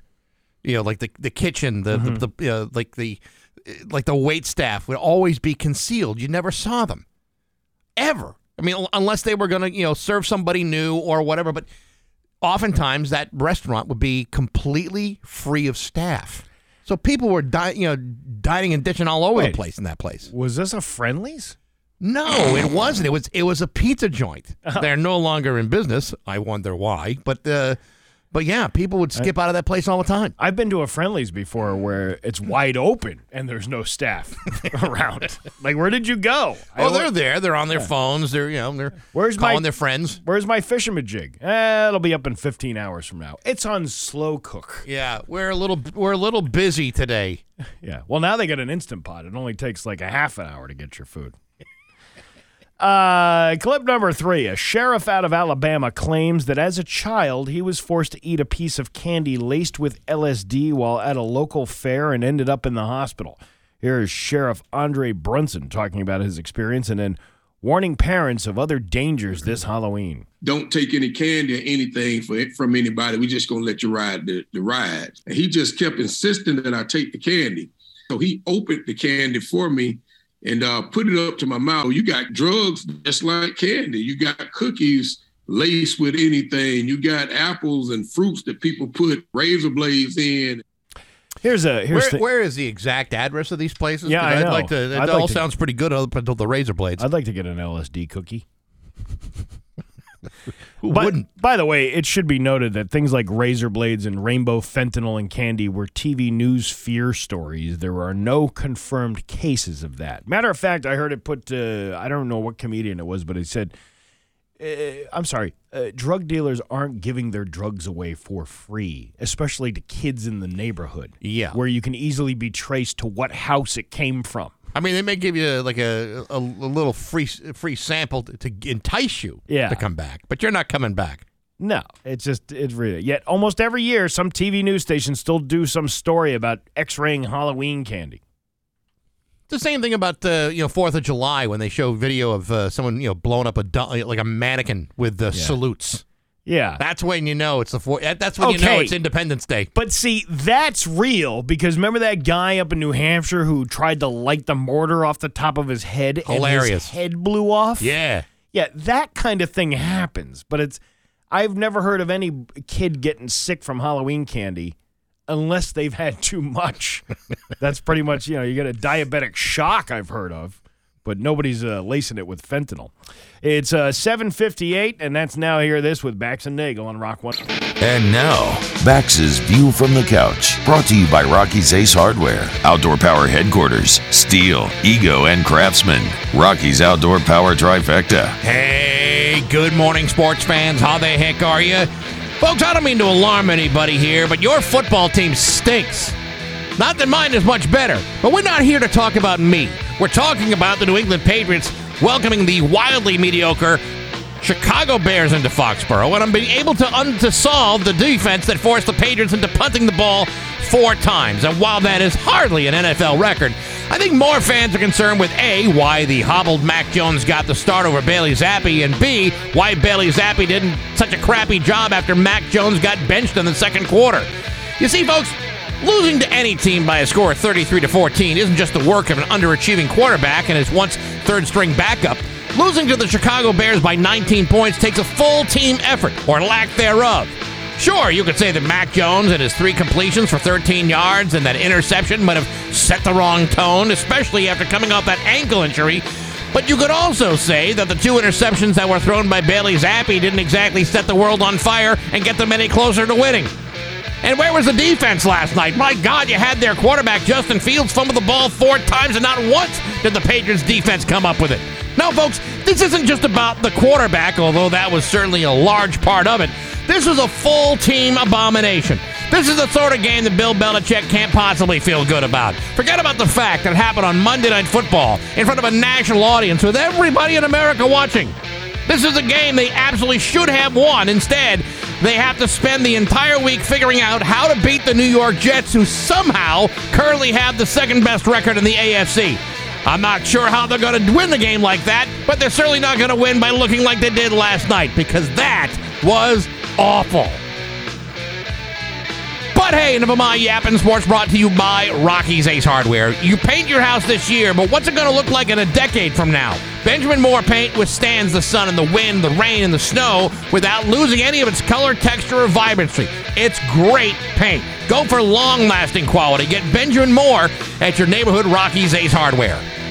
I'm back. That's my view from the couch.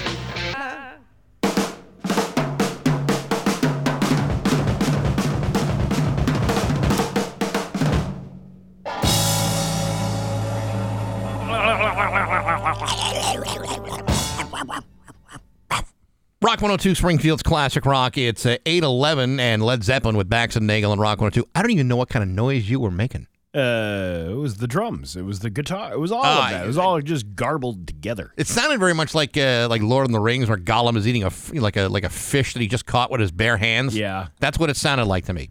Um, my internet is at a slow crawl right now. I, I- don't know what the hell is going on. I got a big bag of Jack Squat with my internet over here. Uh, let's see, because I was gonna play for you this uh, clip that we didn't get to in uh, now. Hear this? Yeah. It's like is this guy uh, uh, caterwauling? Is that how you say it? Okay. It- It's like acting like a cat. This guy uh, in this clip, it's being done by a guy who is so good at it, he confuses his own cat, and you can hear his cat in the background trying to make sense of it all. Okay. You got it? Yeah. All right. All right. Of course, it's not loading because uh, our internet is at a crawl. I thought Yeah, I had all it right. there Well, then- for a second. I'm well, gonna- I guess we're not going to do that. All right. Well, the hell with it. Um, hey, why is it every year when I need to get my vehicle inspected that uh, that the check engine light comes on just before the inspection? It's a good question. It happened again. You got a check engine light going got on? A check engine light going on.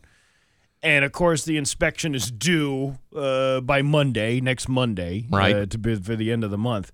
And then now they're making all these changes with the RMV. See, usually what I would do is like hold out until like November, Sure. and then that way you get yourself an extra month out of it. If you do it on like. November first or whatever the first day of the month is that you're doing it, yes, you're risking yourself getting a traffic ticket, but you could be like, huh, I'm sorry, I forgot. I, I'm actually going today. And then you would get that month's sticker. Yeah. So like if, if it expires in October, uh, because believe me, I got I got this truck in May. So it should have been first year it was May, then I waited and I'm like, oh, Right. okay, and then it was June, Well, July, had- August, September. Remember during COVID, Mhm. They also, you know, they stopped all, all that testing, and Yeah. you couldn't get your car done. Right, Because I was right. like, I had like a May, and then it was all, or uh, like a September, or no, I I take it back. It's like a February, and now it's May. Yeah. Well, uh, I got to well, wait it forever. Well, guess what? They're doing away with that whole thing. I did see this. Yeah, the Massachusetts Registry of Motor Vehicles is changing the procedure for inspection stickers, stickers, and it's beginning next week, November first. Uh, Aaron, uh, I don't know. They interviewed some guy. It says I always wait to put it off until the last minute. I think most people I know do. That's I- true. I always do. Always. Uh, vehicles that pass the annual required inspections will get a new sticker with the month of your previous sticker's expiration month. So if I go November 1st, I'm still going to get an October sticker, which sucks. Yeah, but you're you still got a deadline. Yeah, you still have a deadline, but uh, the whole idea what I was doing before was I was getting an extra month out of it every year, just prolonging the process. And now my That's a- little scheme is gone. So what happens though if you uh, if you go beyond October next year? Uh, Like you don't get your sticker until mid-November. You still get whatever the last sticker was that you had on your windshield. So if it was October that it was Uh-huh. expired, you get the October sticker. Whether you do it in November, December, or even January if you wait that long. I'm so confused. I let somebody borrow my uh, my car. I think it was last year. It was a friend of mine. She took she took my kids um, to the beach or something with her kids, and then uh, she it, she she gets like halfway back. and She's like, uh, "You know, your inspection's up," and I'm like, "Yeah, I know."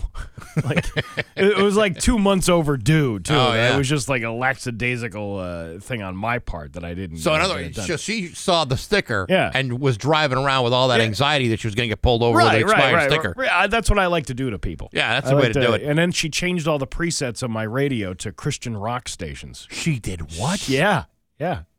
You don't do that to someone's car. I know. you don't you don't dink around with the presets. It was all Christian rock, just like putty. Oh my god. Anyway, vehicles that pass the annual, uh, you'll get the previous month's expiration. This means if you get a late sticker after the one year mark of your previous sticker, the new sticker will no longer display the month you got the inspection, but the month your sticker ins- expired. Because I bet you too many people were doing exactly what I do. Everybody does what you do. Right, but you're delaying the the, state getting their share of the money, which is a, quite a bit from what I understand. Of Right. these inspection stations, and then uh, you know they're losing money on that. So, But you know, the funny part about it is they're not losing money on that because even if you're late, you're still spending the thirty-five bucks to get the inspection. yes, but you're One way or another, they get their money. But you're also getting extra time if you do it. If you wait right as it was right now, Yes. is if you were to wait until like November 1st, you would get the November sticker. That now pushes it up an extra month. You're getting an extra month out of it. See, y- yes, but you're okay. I can understand that. You you, you may be right, but you know I may what? be crazy.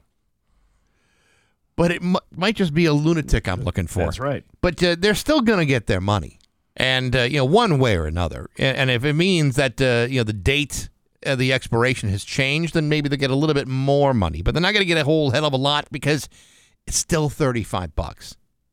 It is. A printed inspection res- report is no longer provided if the vehicle passes in an effort to reduce paper waste. Oh, so does that mean that the price of the inspection goes down? No. Oh, no, it doesn't. what are you going to do with all that money saving uh, paper scheme that you got going on there, too? Uh, if a vehicle fails the inspection, the owner will be provided with a printed report by the inspection station.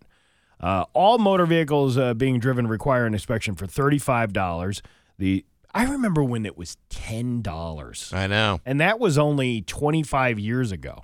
Those are good times, man. And then all of a sudden, I just remember it shooting up to to thirty-five. I'm like, this is ridiculous. How much they charge for this thing? You know, in some states, uh, like they don't even do the emissions testing. Yeah, Like they could care less about your vehicle blasting a hole in the ozone. That's like it's not uh, it's not a priority for them. I used to go get my car inspected in an industrial park. Oh, an industrial park inspection. So if there's going to somebody be blowing a hole in the ozone, one coming from my car, it's coming from all these factories all over the place. Uh, beginning in 1983, Massachusetts is one of the first states to start testing emissions to improve air quality. In 2008, they combined as the safety and emissions inspection. There are 14 key components of uh, the vehicle inspected for safety, and we will go through every single one of them. Are you ready? Uh, do we have to? Yeah. Well, it. Certificate of registration. That's another thing. My, the registration is up. I just renewed it yesterday.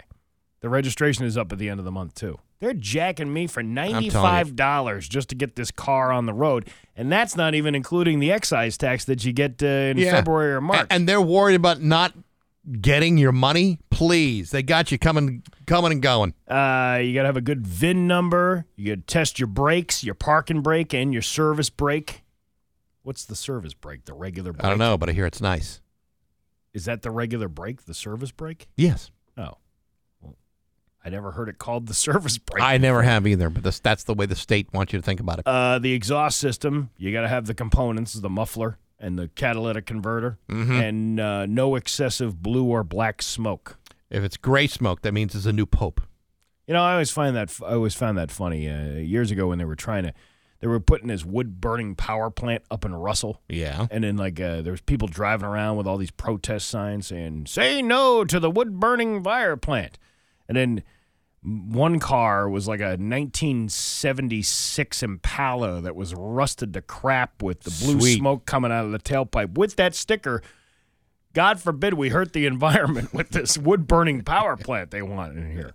Uh, steering and suspension. Yeah, you need that. Your steering wheel and box need to be checked. You ever anybody ever check your box backs? Not, not at the, not at the in- inspection station. Your horn has to be adequate. I think we have a, a vehicle expert here. Oh, on the phone. okay. Uh, Rock 102. Good morning. Who's this? Eric, Eric, what's up, Eric? hey, how about the registration not lasting a full two years anymore? Yeah, that's, another a good one. point too. And you know, the, the, the, the balls in these people to think they're not getting their money. They, they're getting you all, any any way they can get you. They got you. Yeah, I just got my car this month in October, and I'm like thinking October of 2024. It expires in May of 2024. Oh, that's bogus, man. And, and they have the nerve to keep screwing us. I don't I don't know how that works the the whole registration thing because when I bought let's say I bought my truck I bought it in May but the thing is February. The, the the registration ends in the month of February. It's got you know the little sticker they give you. I don't Mm-hmm. even know how they figure Yeah. that out. How do they figure that out? They got some screwballs working for them to That's figure they that sure out. do. You got that right. And they got a bunch of screwballs writing out the checks. That's all of us. All right. That's all Thanks- of us. Thanks for the call. All right, pal. Thank you. All right, that's Eric. Uh, who's the next guy? Oh, yeah, we can talk to that guy, too. Yeah. Rock 102. Good morning. Who's this? Kevin. Hey, Kevin, what's on your mind? Um, if your vehicle is 15 years or older, you can cut those cats right out. Cut the catalytic You don't converter even right. them. You don't even need Yeah. them. All right. No, You can put straight pipes on them, and that's it. Oh, all right. Interesting. That's a that's a that's a good to know. Uh, now I want On to the, Yeah. on the other hand, uh, you got to be the driving. way they figure out the sticker is uh, plate uh, sticker on your plate is what should match your sticker on your windshield. So All if you right. register your vehicle in February, then that means your sticker should be in February. Yeah, but it's not that way. That's what I'm saying. Uh, Really? Yeah. Same with my same with the the van I bought. When the RMV when the paperwork comes back, it's not the dealer's fault. When it came back from the RMV, the thing says October. I bought the I bought the van in July. Yeah. It should be July to July. It shouldn't Well, be, be uh. October to October. All right. Well, all right. Well, Well, thanks it all depends on when you got that sticker put on the license plate. So if you registered and it was in February, that sticker on and your license plate should also be the the month that you got your sticker. Yeah, but it's not. and I don't know why. Because they got you. Wow, that's strange. I know. Yep. Look at All all, right. the calls coming through All right, here. thanks all for right, the we gotta get All another right, one. talk to you. Okay. All right. Rock 102. Good morning. Who's this? Hey, it's uh, Frank. Just want to let you guys know how that uh, registration works. Yeah, All right. Lay it on the line, lay it Frank. on. Let, let us. All right. So it's not uh, it's not when you register the ve- uh, vehicle per se. It's the date of the plates. So if you notice on the back of your plate, it will say October, May, whatever. That's Yeah. what it goes off of. Okay, but Not what? the actual date of your registration, but the date the plate was issued to the state in general. See, that's wrong. That shouldn't be that way. Yeah, It should be you. with you, but whatever, whatever, where, whenever you bought the vehicle and got the the month of that vehicle should be the month that you per, that you got the plate for. One hundred percent. As a sales manager of a dealership, I deal with this all the time. All right. Well, good to know. All right. Well, thank, thank you. you. No worries, guys. Have See? One last, See, uh, one last call here. Rock 102. Good morning. Is this? Hey, good morning, Tom in East Longmeadow. How you doing? Hello, Good, Tom, in East Longmeadow. It's Bax and Nagel. Just moments, minutes away from you. Excellent, excellent. Hey, the uh, the the in, inspection sticker is independent of the registration. That does not have to match the sticker on the plate. But here's the deal: the the plate now, the the registration sticker is determined by the last number on the plate. So let's say you have a nine, and that would be September. that Yeah. your registration expires. A two would be February. It, it would be almost impossible to coordinate. Like when you buy your truck, when you bought your truck, it would be impossible to have all of the registrations for, let's say, February. It would be impossible to get all those plates coordinated to have those registrations in February. Do you work for the RMV by any chance? No, but I'm a I'm a plateaholic. Oh, Oh, I see. Oh, I see. I think. Ooh, I've- all Yeah. right. You're some sort of a pencil No, pushing bureaucrat.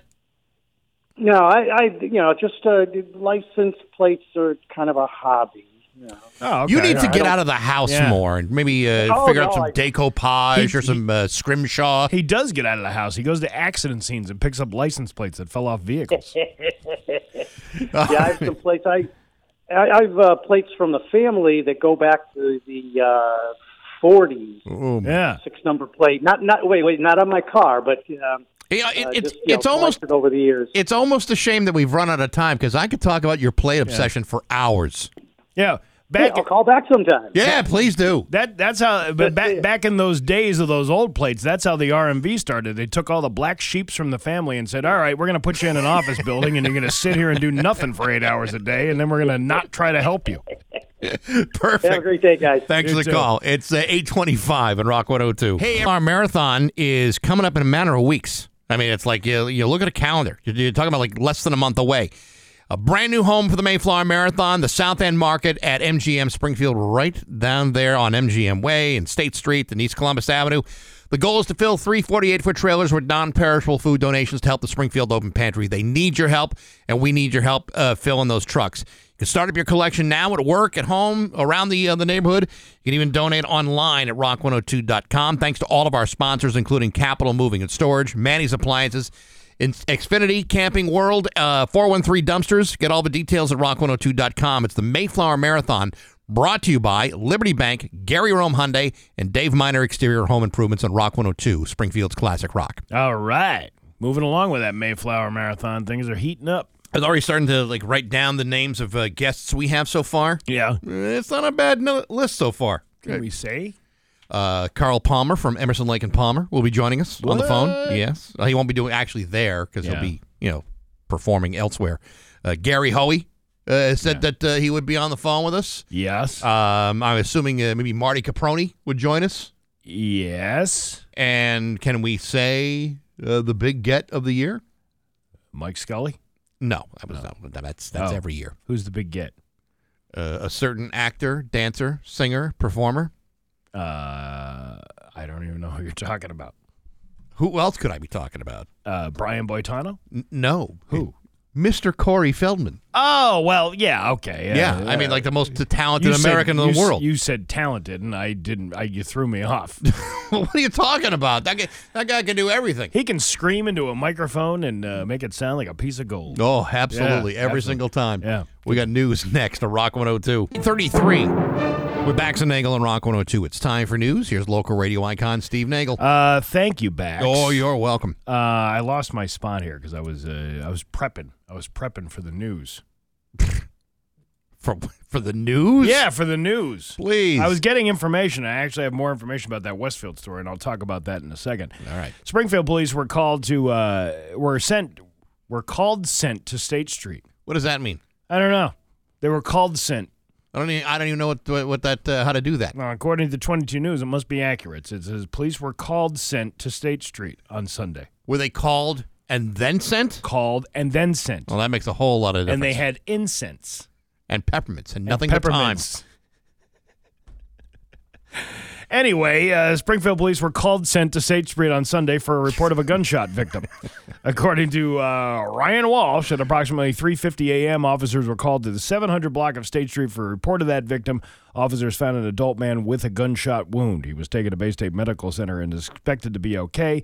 The man was shot during an armed robbery incident, and the Springfield Police Detective Bureau is still investigating. They were called sent there. Well, on purpose. They know what they're doing. Mm-hmm. They're professionals. Uh, the Westfield School District received reports of a student piercing another student's ear and a student recording a conversation between two staff members after school hours. Westfield Public School Superintendent Stefan Czaporowski confirmed that a student brought an ear piercing gun to school. As you likely know, this is a problem health wise in regard to causing infections, Czaporowski said. School is not the place for students to have their ears pierced. At a, uh, a parent claims the school nurse was advised to not give uh, Tylenol or ice packs to the students by the principal. According to Czaporowski, it is not permitted for Westfield Public Schools to distribute Advil or Tylenol to students unless they provide it to the school nurse for distribution by their parents or guardians. For the student who taped a conversation between two staff members after school hours, Czaporowski stated, It's very unfortunate that this is illegal audio tape was shared. Uh, imagine if everyone were illegally audio taped when they were frustrated about something. Now, again, I pointed out last hour that where's this Tylenol thing coming from and what was said on the tape? And lo and behold, we have information uh, from somebody familiar with the Westfield schools or had heard the audio at least. Right. Uh, can't find the recording, but listened to it uh, the other day. It was a kid sitting in the office recording a conversation between staff members discussing and laughing about the stupidity of these kids piercing their ears in school and something to the effect of, quote, they can suffer, they're not getting Tylenol or ice packs. The parents are up in arms because the school didn't care for their children and uh, can't find the audio. But Yeah, uh, well, there you go. You know, I, I uh, we uh, I was taking a task a little while ago. Mm-hmm. Someone uh, messaged me and said that uh, that uh, they were disappointed that that, that we said uh, a better place to get your ears pierced were like the piercing pagoda Mhm. or Claire's. Uh, This person uh, took exception. I said, well, we weren't really promoting either one of those businesses. We were just saying that you know they're better places to go than getting your ears pierced by the cafeteria. Listen, if you can keep me away from a Claire's, I'd be more than happy about Yeah, listen, I'm all for that too. That's but just- I'd rather, but I'd rather have my ears pierced there than say like in the boys' locker room, which is an unsightly, disgusting place filled with staph infections and other kinds of bacteria. I, I get what they're saying. There's plenty of piercing and tattoo places that are uh, completely legitimate. Yes. Yeah. But you're right. The cafeteria is not the place to be getting your ears pierced. When I was in, uh, I think it was eighth grade, I got my hair cut. This kid brought a pair of clippers with him on the school trip. It was the eighth grade end of the school year trip, uh, to which he was giving everybody haircuts. And the haircut of the day was that mushroom cut with the shave around the side.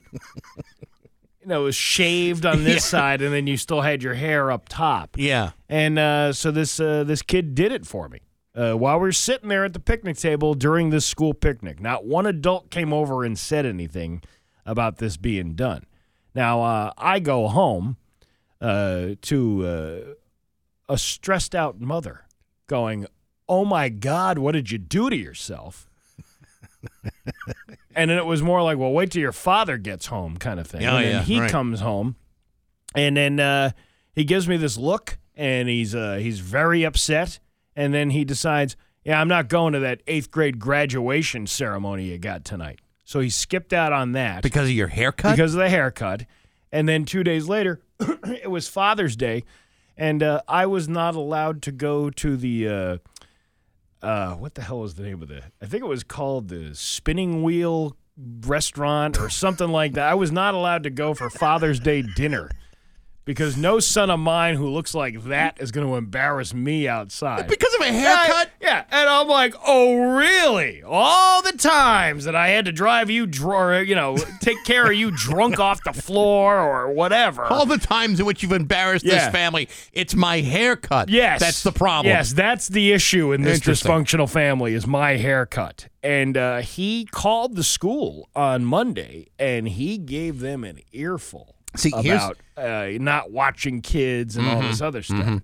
But you know, the thing about it is, you know, for, for most people, I mean, you aside, in most cases, the hair would grow back. Absolutely. Yes. In most cases. Right. It didn't. Maybe that's why he was. Uh, Did, I assume that yeah. because you're talking about a young age, it did grow back for you, albeit temporarily. it did uh, till I was about 23 years old. And Gotcha. then it started just falling out. then you it. only wish you had a haircut Yeah, like that. And I said, you know what? I just m- might as well go the Mr. Clean look. Because if you don't shave it all off, I Oh, told yeah. I've told you this before. I call it uh, sex offender ring. You get that like little thing on your head, Yeah. and it's like balled up on top, and you just Mhm. got scraggly hair on the side. Oh, yeah. and you look like you should be uh, letting everybody in your neighborhood know that you just moved in. You should definitely sign up for a registry somewhere. Yes. Yes. Not at the registry of motor vehicles No. because your uh no, what is it? Oh yeah, your inspection sticker. Your sex offender registry is only good for one year. But then you got to stand in line and Yeah. have your emissions They, checked. they've changed the system. You used to be able to register like a month later and get that sex offender status like an extra month. Oh, it's just a money grab. it is just the money grab from the state.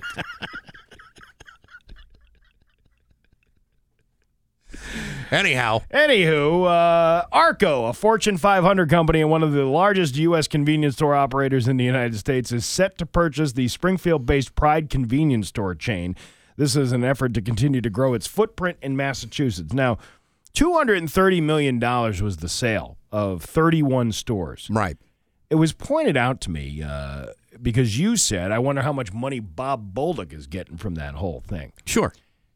our uh, our 22 News uh, inside reporter, retired Barry Krieger, Mm-hmm. pointed out that Bob Bolduc ain't going to see a dime of that money because he sold it already back in January. This company is just flipping it.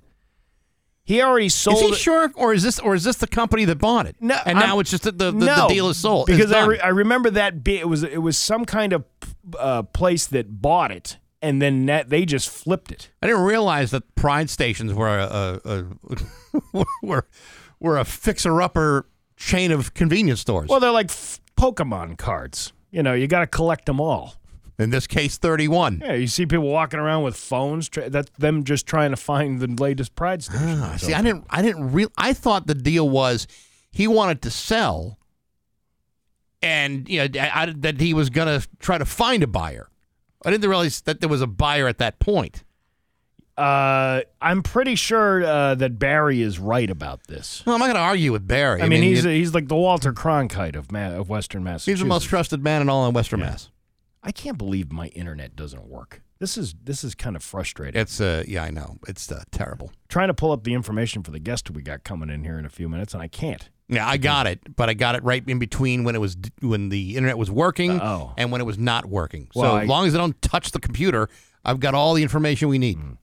Uh, back in the uh, depths of the pandemic, a lot of people made abrupt career shifts, but this guy seems to have them all beat. A 55 year old man in Maine named Jeffrey Bishop retired in January of 2021 after serving 25 years in law enforcement. At the time, he said, I'm deciding to go out on top. Okay.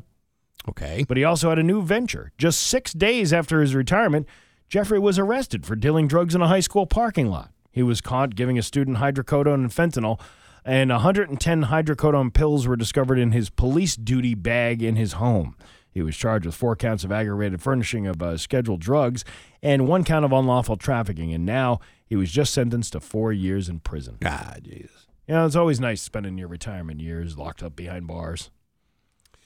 Tell you what, three hots and a cot, you're saving money that Get- way. Get out of my head. I was just going to say that line. You know, it's like it, it's it's like uh, it's it's like assisted living. I mean, you, you get your meals provided for you. You, Yeah. get, uh, you don't get turned down service or, uh, but plenty of social time. And get this, he committed the crime after he retired, so he still gets the retirement checks. They don't review that retirement stuff until you've actually like if you did something while you were on duty, then that would be ah, yeah. grounds for them to have a hearing to see whether or not you deserve that retirement funds. But this guy, he's golden. Four years. Yeah, for four years I didn't have to do anything. Didn't have to pay rent or nothing. I collected all these checks. this guy knows what he's doing. He does. Your Pioneer Valley forecast today going to be uh, cloudy with a high of 71. Uh, tomorrow, rainy with a high of 69. Giggity, it's 59 right now in downtown Springfield. I'm Steve Nagel, and that's news on Rock 102. Oh, yeah. Everything. Rock 102 Springfield's Classic Rock. It's 848 and Rush with Bax and Nagel on Rock 102. Uh, fog clearing out this morning and then uh, cloudy still with a high of 71 tomorrow. Uh, rainy with a high of 69. Giggity, it's 59 right now in downtown Springfield. I don't know why it's taken so long to welcome back Jess Miller into the studio. Uh, good Hi to see you. guys, good to see you too. I'm so excited about you two being together finally. Well, you know, Oh, it's, it's we're like excited about it too. it's like it was like all this sexual tension. Yeah. and, you well, know I'm it glad that they got Nagel out of the closet. So Yeah, well, I've been my- waiting for it. It was my time.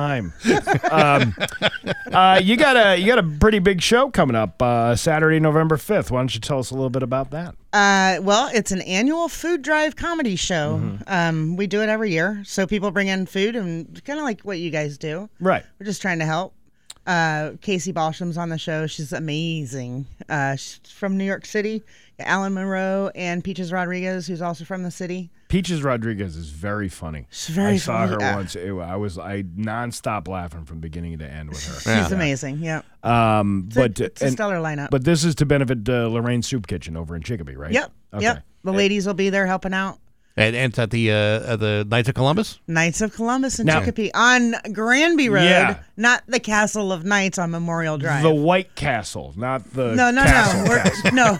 yes, yes, Yeah, yes, yeah. yes. I'm just saying it's I- white on the outside. Right, There was yeah. no connotation about the uh, the race or anybody that was in there. No, I'm, I'm used to White Castle. I'm thinking Yeah. of them cheap little hamburgers with the uh, I'm thinking little food. onions. I'm yeah. thinking food. Oh, see, I was going a different direction. I know where with you that. were going. Yeah, I yeah, wasn't yeah. going to go there with you. uh, I don't think it's white. I don't. No, the one on Memorial Drive is white. It is. Isn't no, it? it's not. No, it's Somebody it's, needs to let us know. It's like a medieval castle-looking thing on Memorial Drive. The one you're doing it at is just a big white building out. I thought it was a brick building. Maybe it is a brick building. It's not a I- white brick building. You know building. what? I've always had way too Maybe many. Maybe you uh, should come yeah, on ma- sun- Saturday. No, I can't do that. I already told you. You wanted me on the show, and I could. already- I had you to are- back you did out. I have me. Family did tell me. Oh my God! I feel like I got to do a street view of I 460 Granby Road. I think it's probably a brick building. You're probably right. I don't remember why. Well, I don't know why I think it, It's going to be bad if I'm not right. Okay, so it's not all right. So don't go to the one on Memorial Drive. Don't it's do the that. one on uh, Granby Road. yeah, do the one off of 391. Yes, uh, that, That's that's the easier way to say the it. easier way to say it. If, if my internet were working, I'd be able to tell you right now what color that uh, that building is. Well, you but, guys are in a basement, so I'm not surprised. What? No kidding. No kidding. But but but it, but it's going to be a great comedy show. You, you, are you on it too? Are you I doing am it? not on it. Really? What? I know it's weird, right? Every time I see you, I'm laughing like my ass off when I watch your set. It's like because you, you, you could. Here's the thing about you that I really enjoy is that you actually pay attention to what the other comedians say before you go up there. There's not a lot of comics that do that. There's a lot of comics that will walk in like myself, do their set, and then leave the show because. Mhm.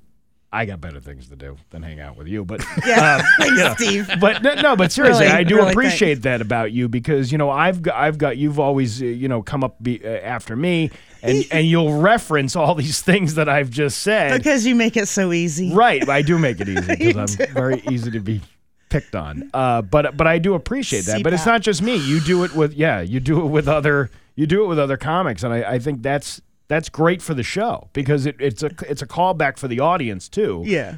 And much better jokes too as well. Yeah, my jokes are much better after Yeah, I tag exactly. someone. Yeah, after I go after you, when I go after you, Steve, I'm Yeah. a much better person. I, I know you are.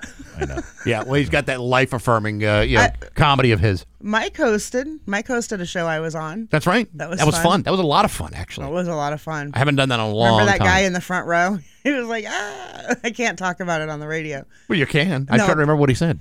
Uh, what it's not did. what he said; it's what I said.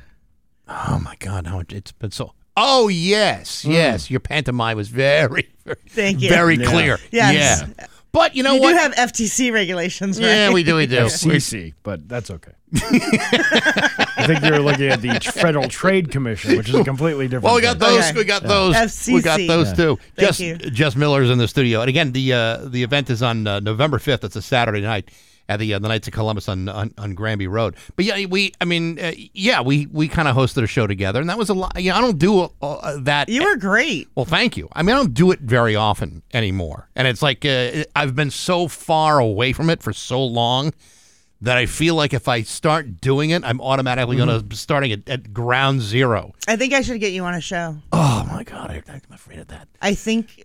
Capro- Caproni's been saying the same thing too because Yeah. he, you know, he wants to get me back on doing it. And I like, I, You got to do it. I don't You got to know. do it. I, don't would know. do that show with him, and I would then I would be you, you know, going up and making fun of him. Right. Yeah, how that's a horrible lot- that's. Yeah, I would have to. I would have to spend a good six months doing it again under an assumed name, far, far away. That's what I would consider doing first. So I tried Saturday. I had a show, and we were actually raising money for foster kids down in Florida from the hurricane.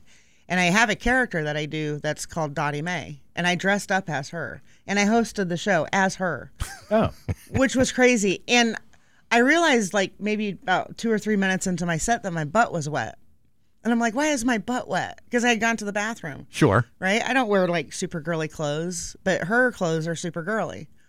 And so I started picking on some kid. Like, what'd you do? Pee on the on the toilet seat? Like, if you get to a certain point, and you know, like, don't get in my way when I'm going to the bathroom. Just let me go, right? And I and I just went, and I was going up, and I had to hurry, I sat down by accident. Oh yeah. you know, and Yeah. women should never sit down on a toilet seat by accident. You should always look.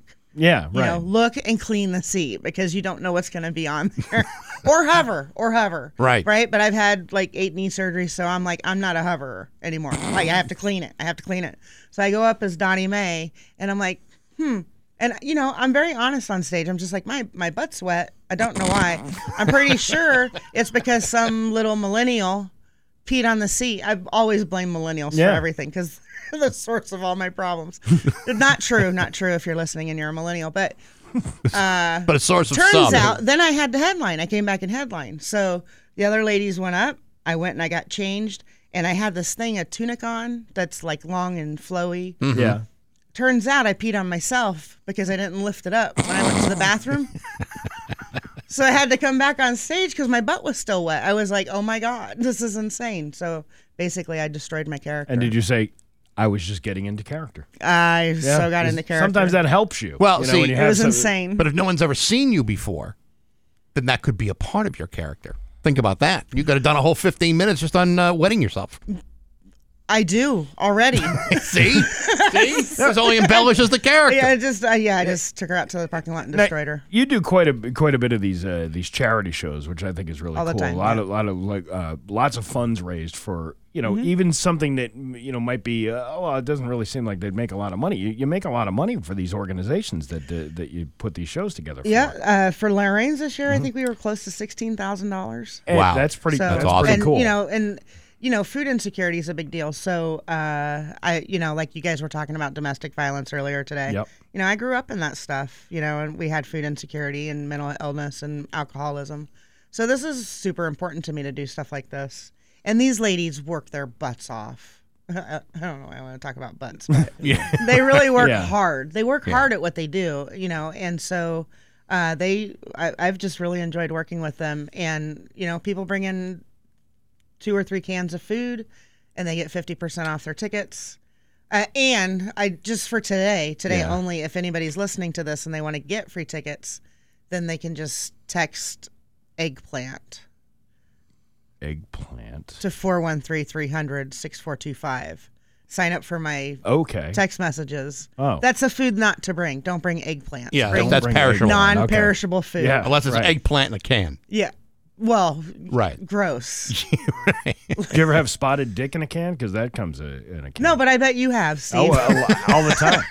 I prefer we the. We should uh, get together and have some. we should. We really should. You the haven't three had that in a while, have you? We should. Yeah. We should YouTube that or t- Let me let me ask you let me ask you this real quick because spotted dick today when I go home. Bet you can't eat just one. Yeah, let me let me let me, let me I'll ask eat you. them all.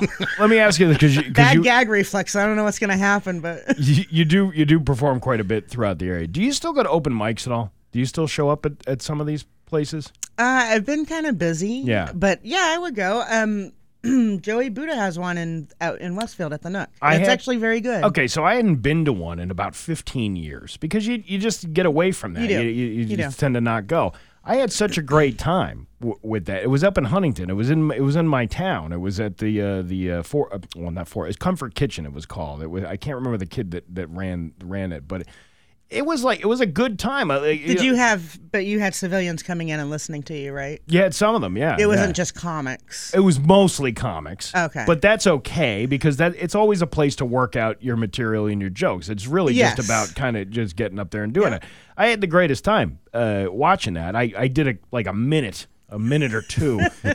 well, just because uh, you know the big celebrities in town, he's got to you know show these kids a thing or two. Yeah, But, uh, you know. of course, But of uh, but I, but I really enjoyed that, and I, I wondered if if, if uh, you know do comics uh, professional comics go back to these open mics just to try things out. I think I think we have I think when we're starting we do a lot of open mics, right? Um I haven't done one in a really long time. I don't even remember the last time. I would I would be willing to go with you and Mike though. We should go. We Like should a- all like go. we Oh should my go to the Nook.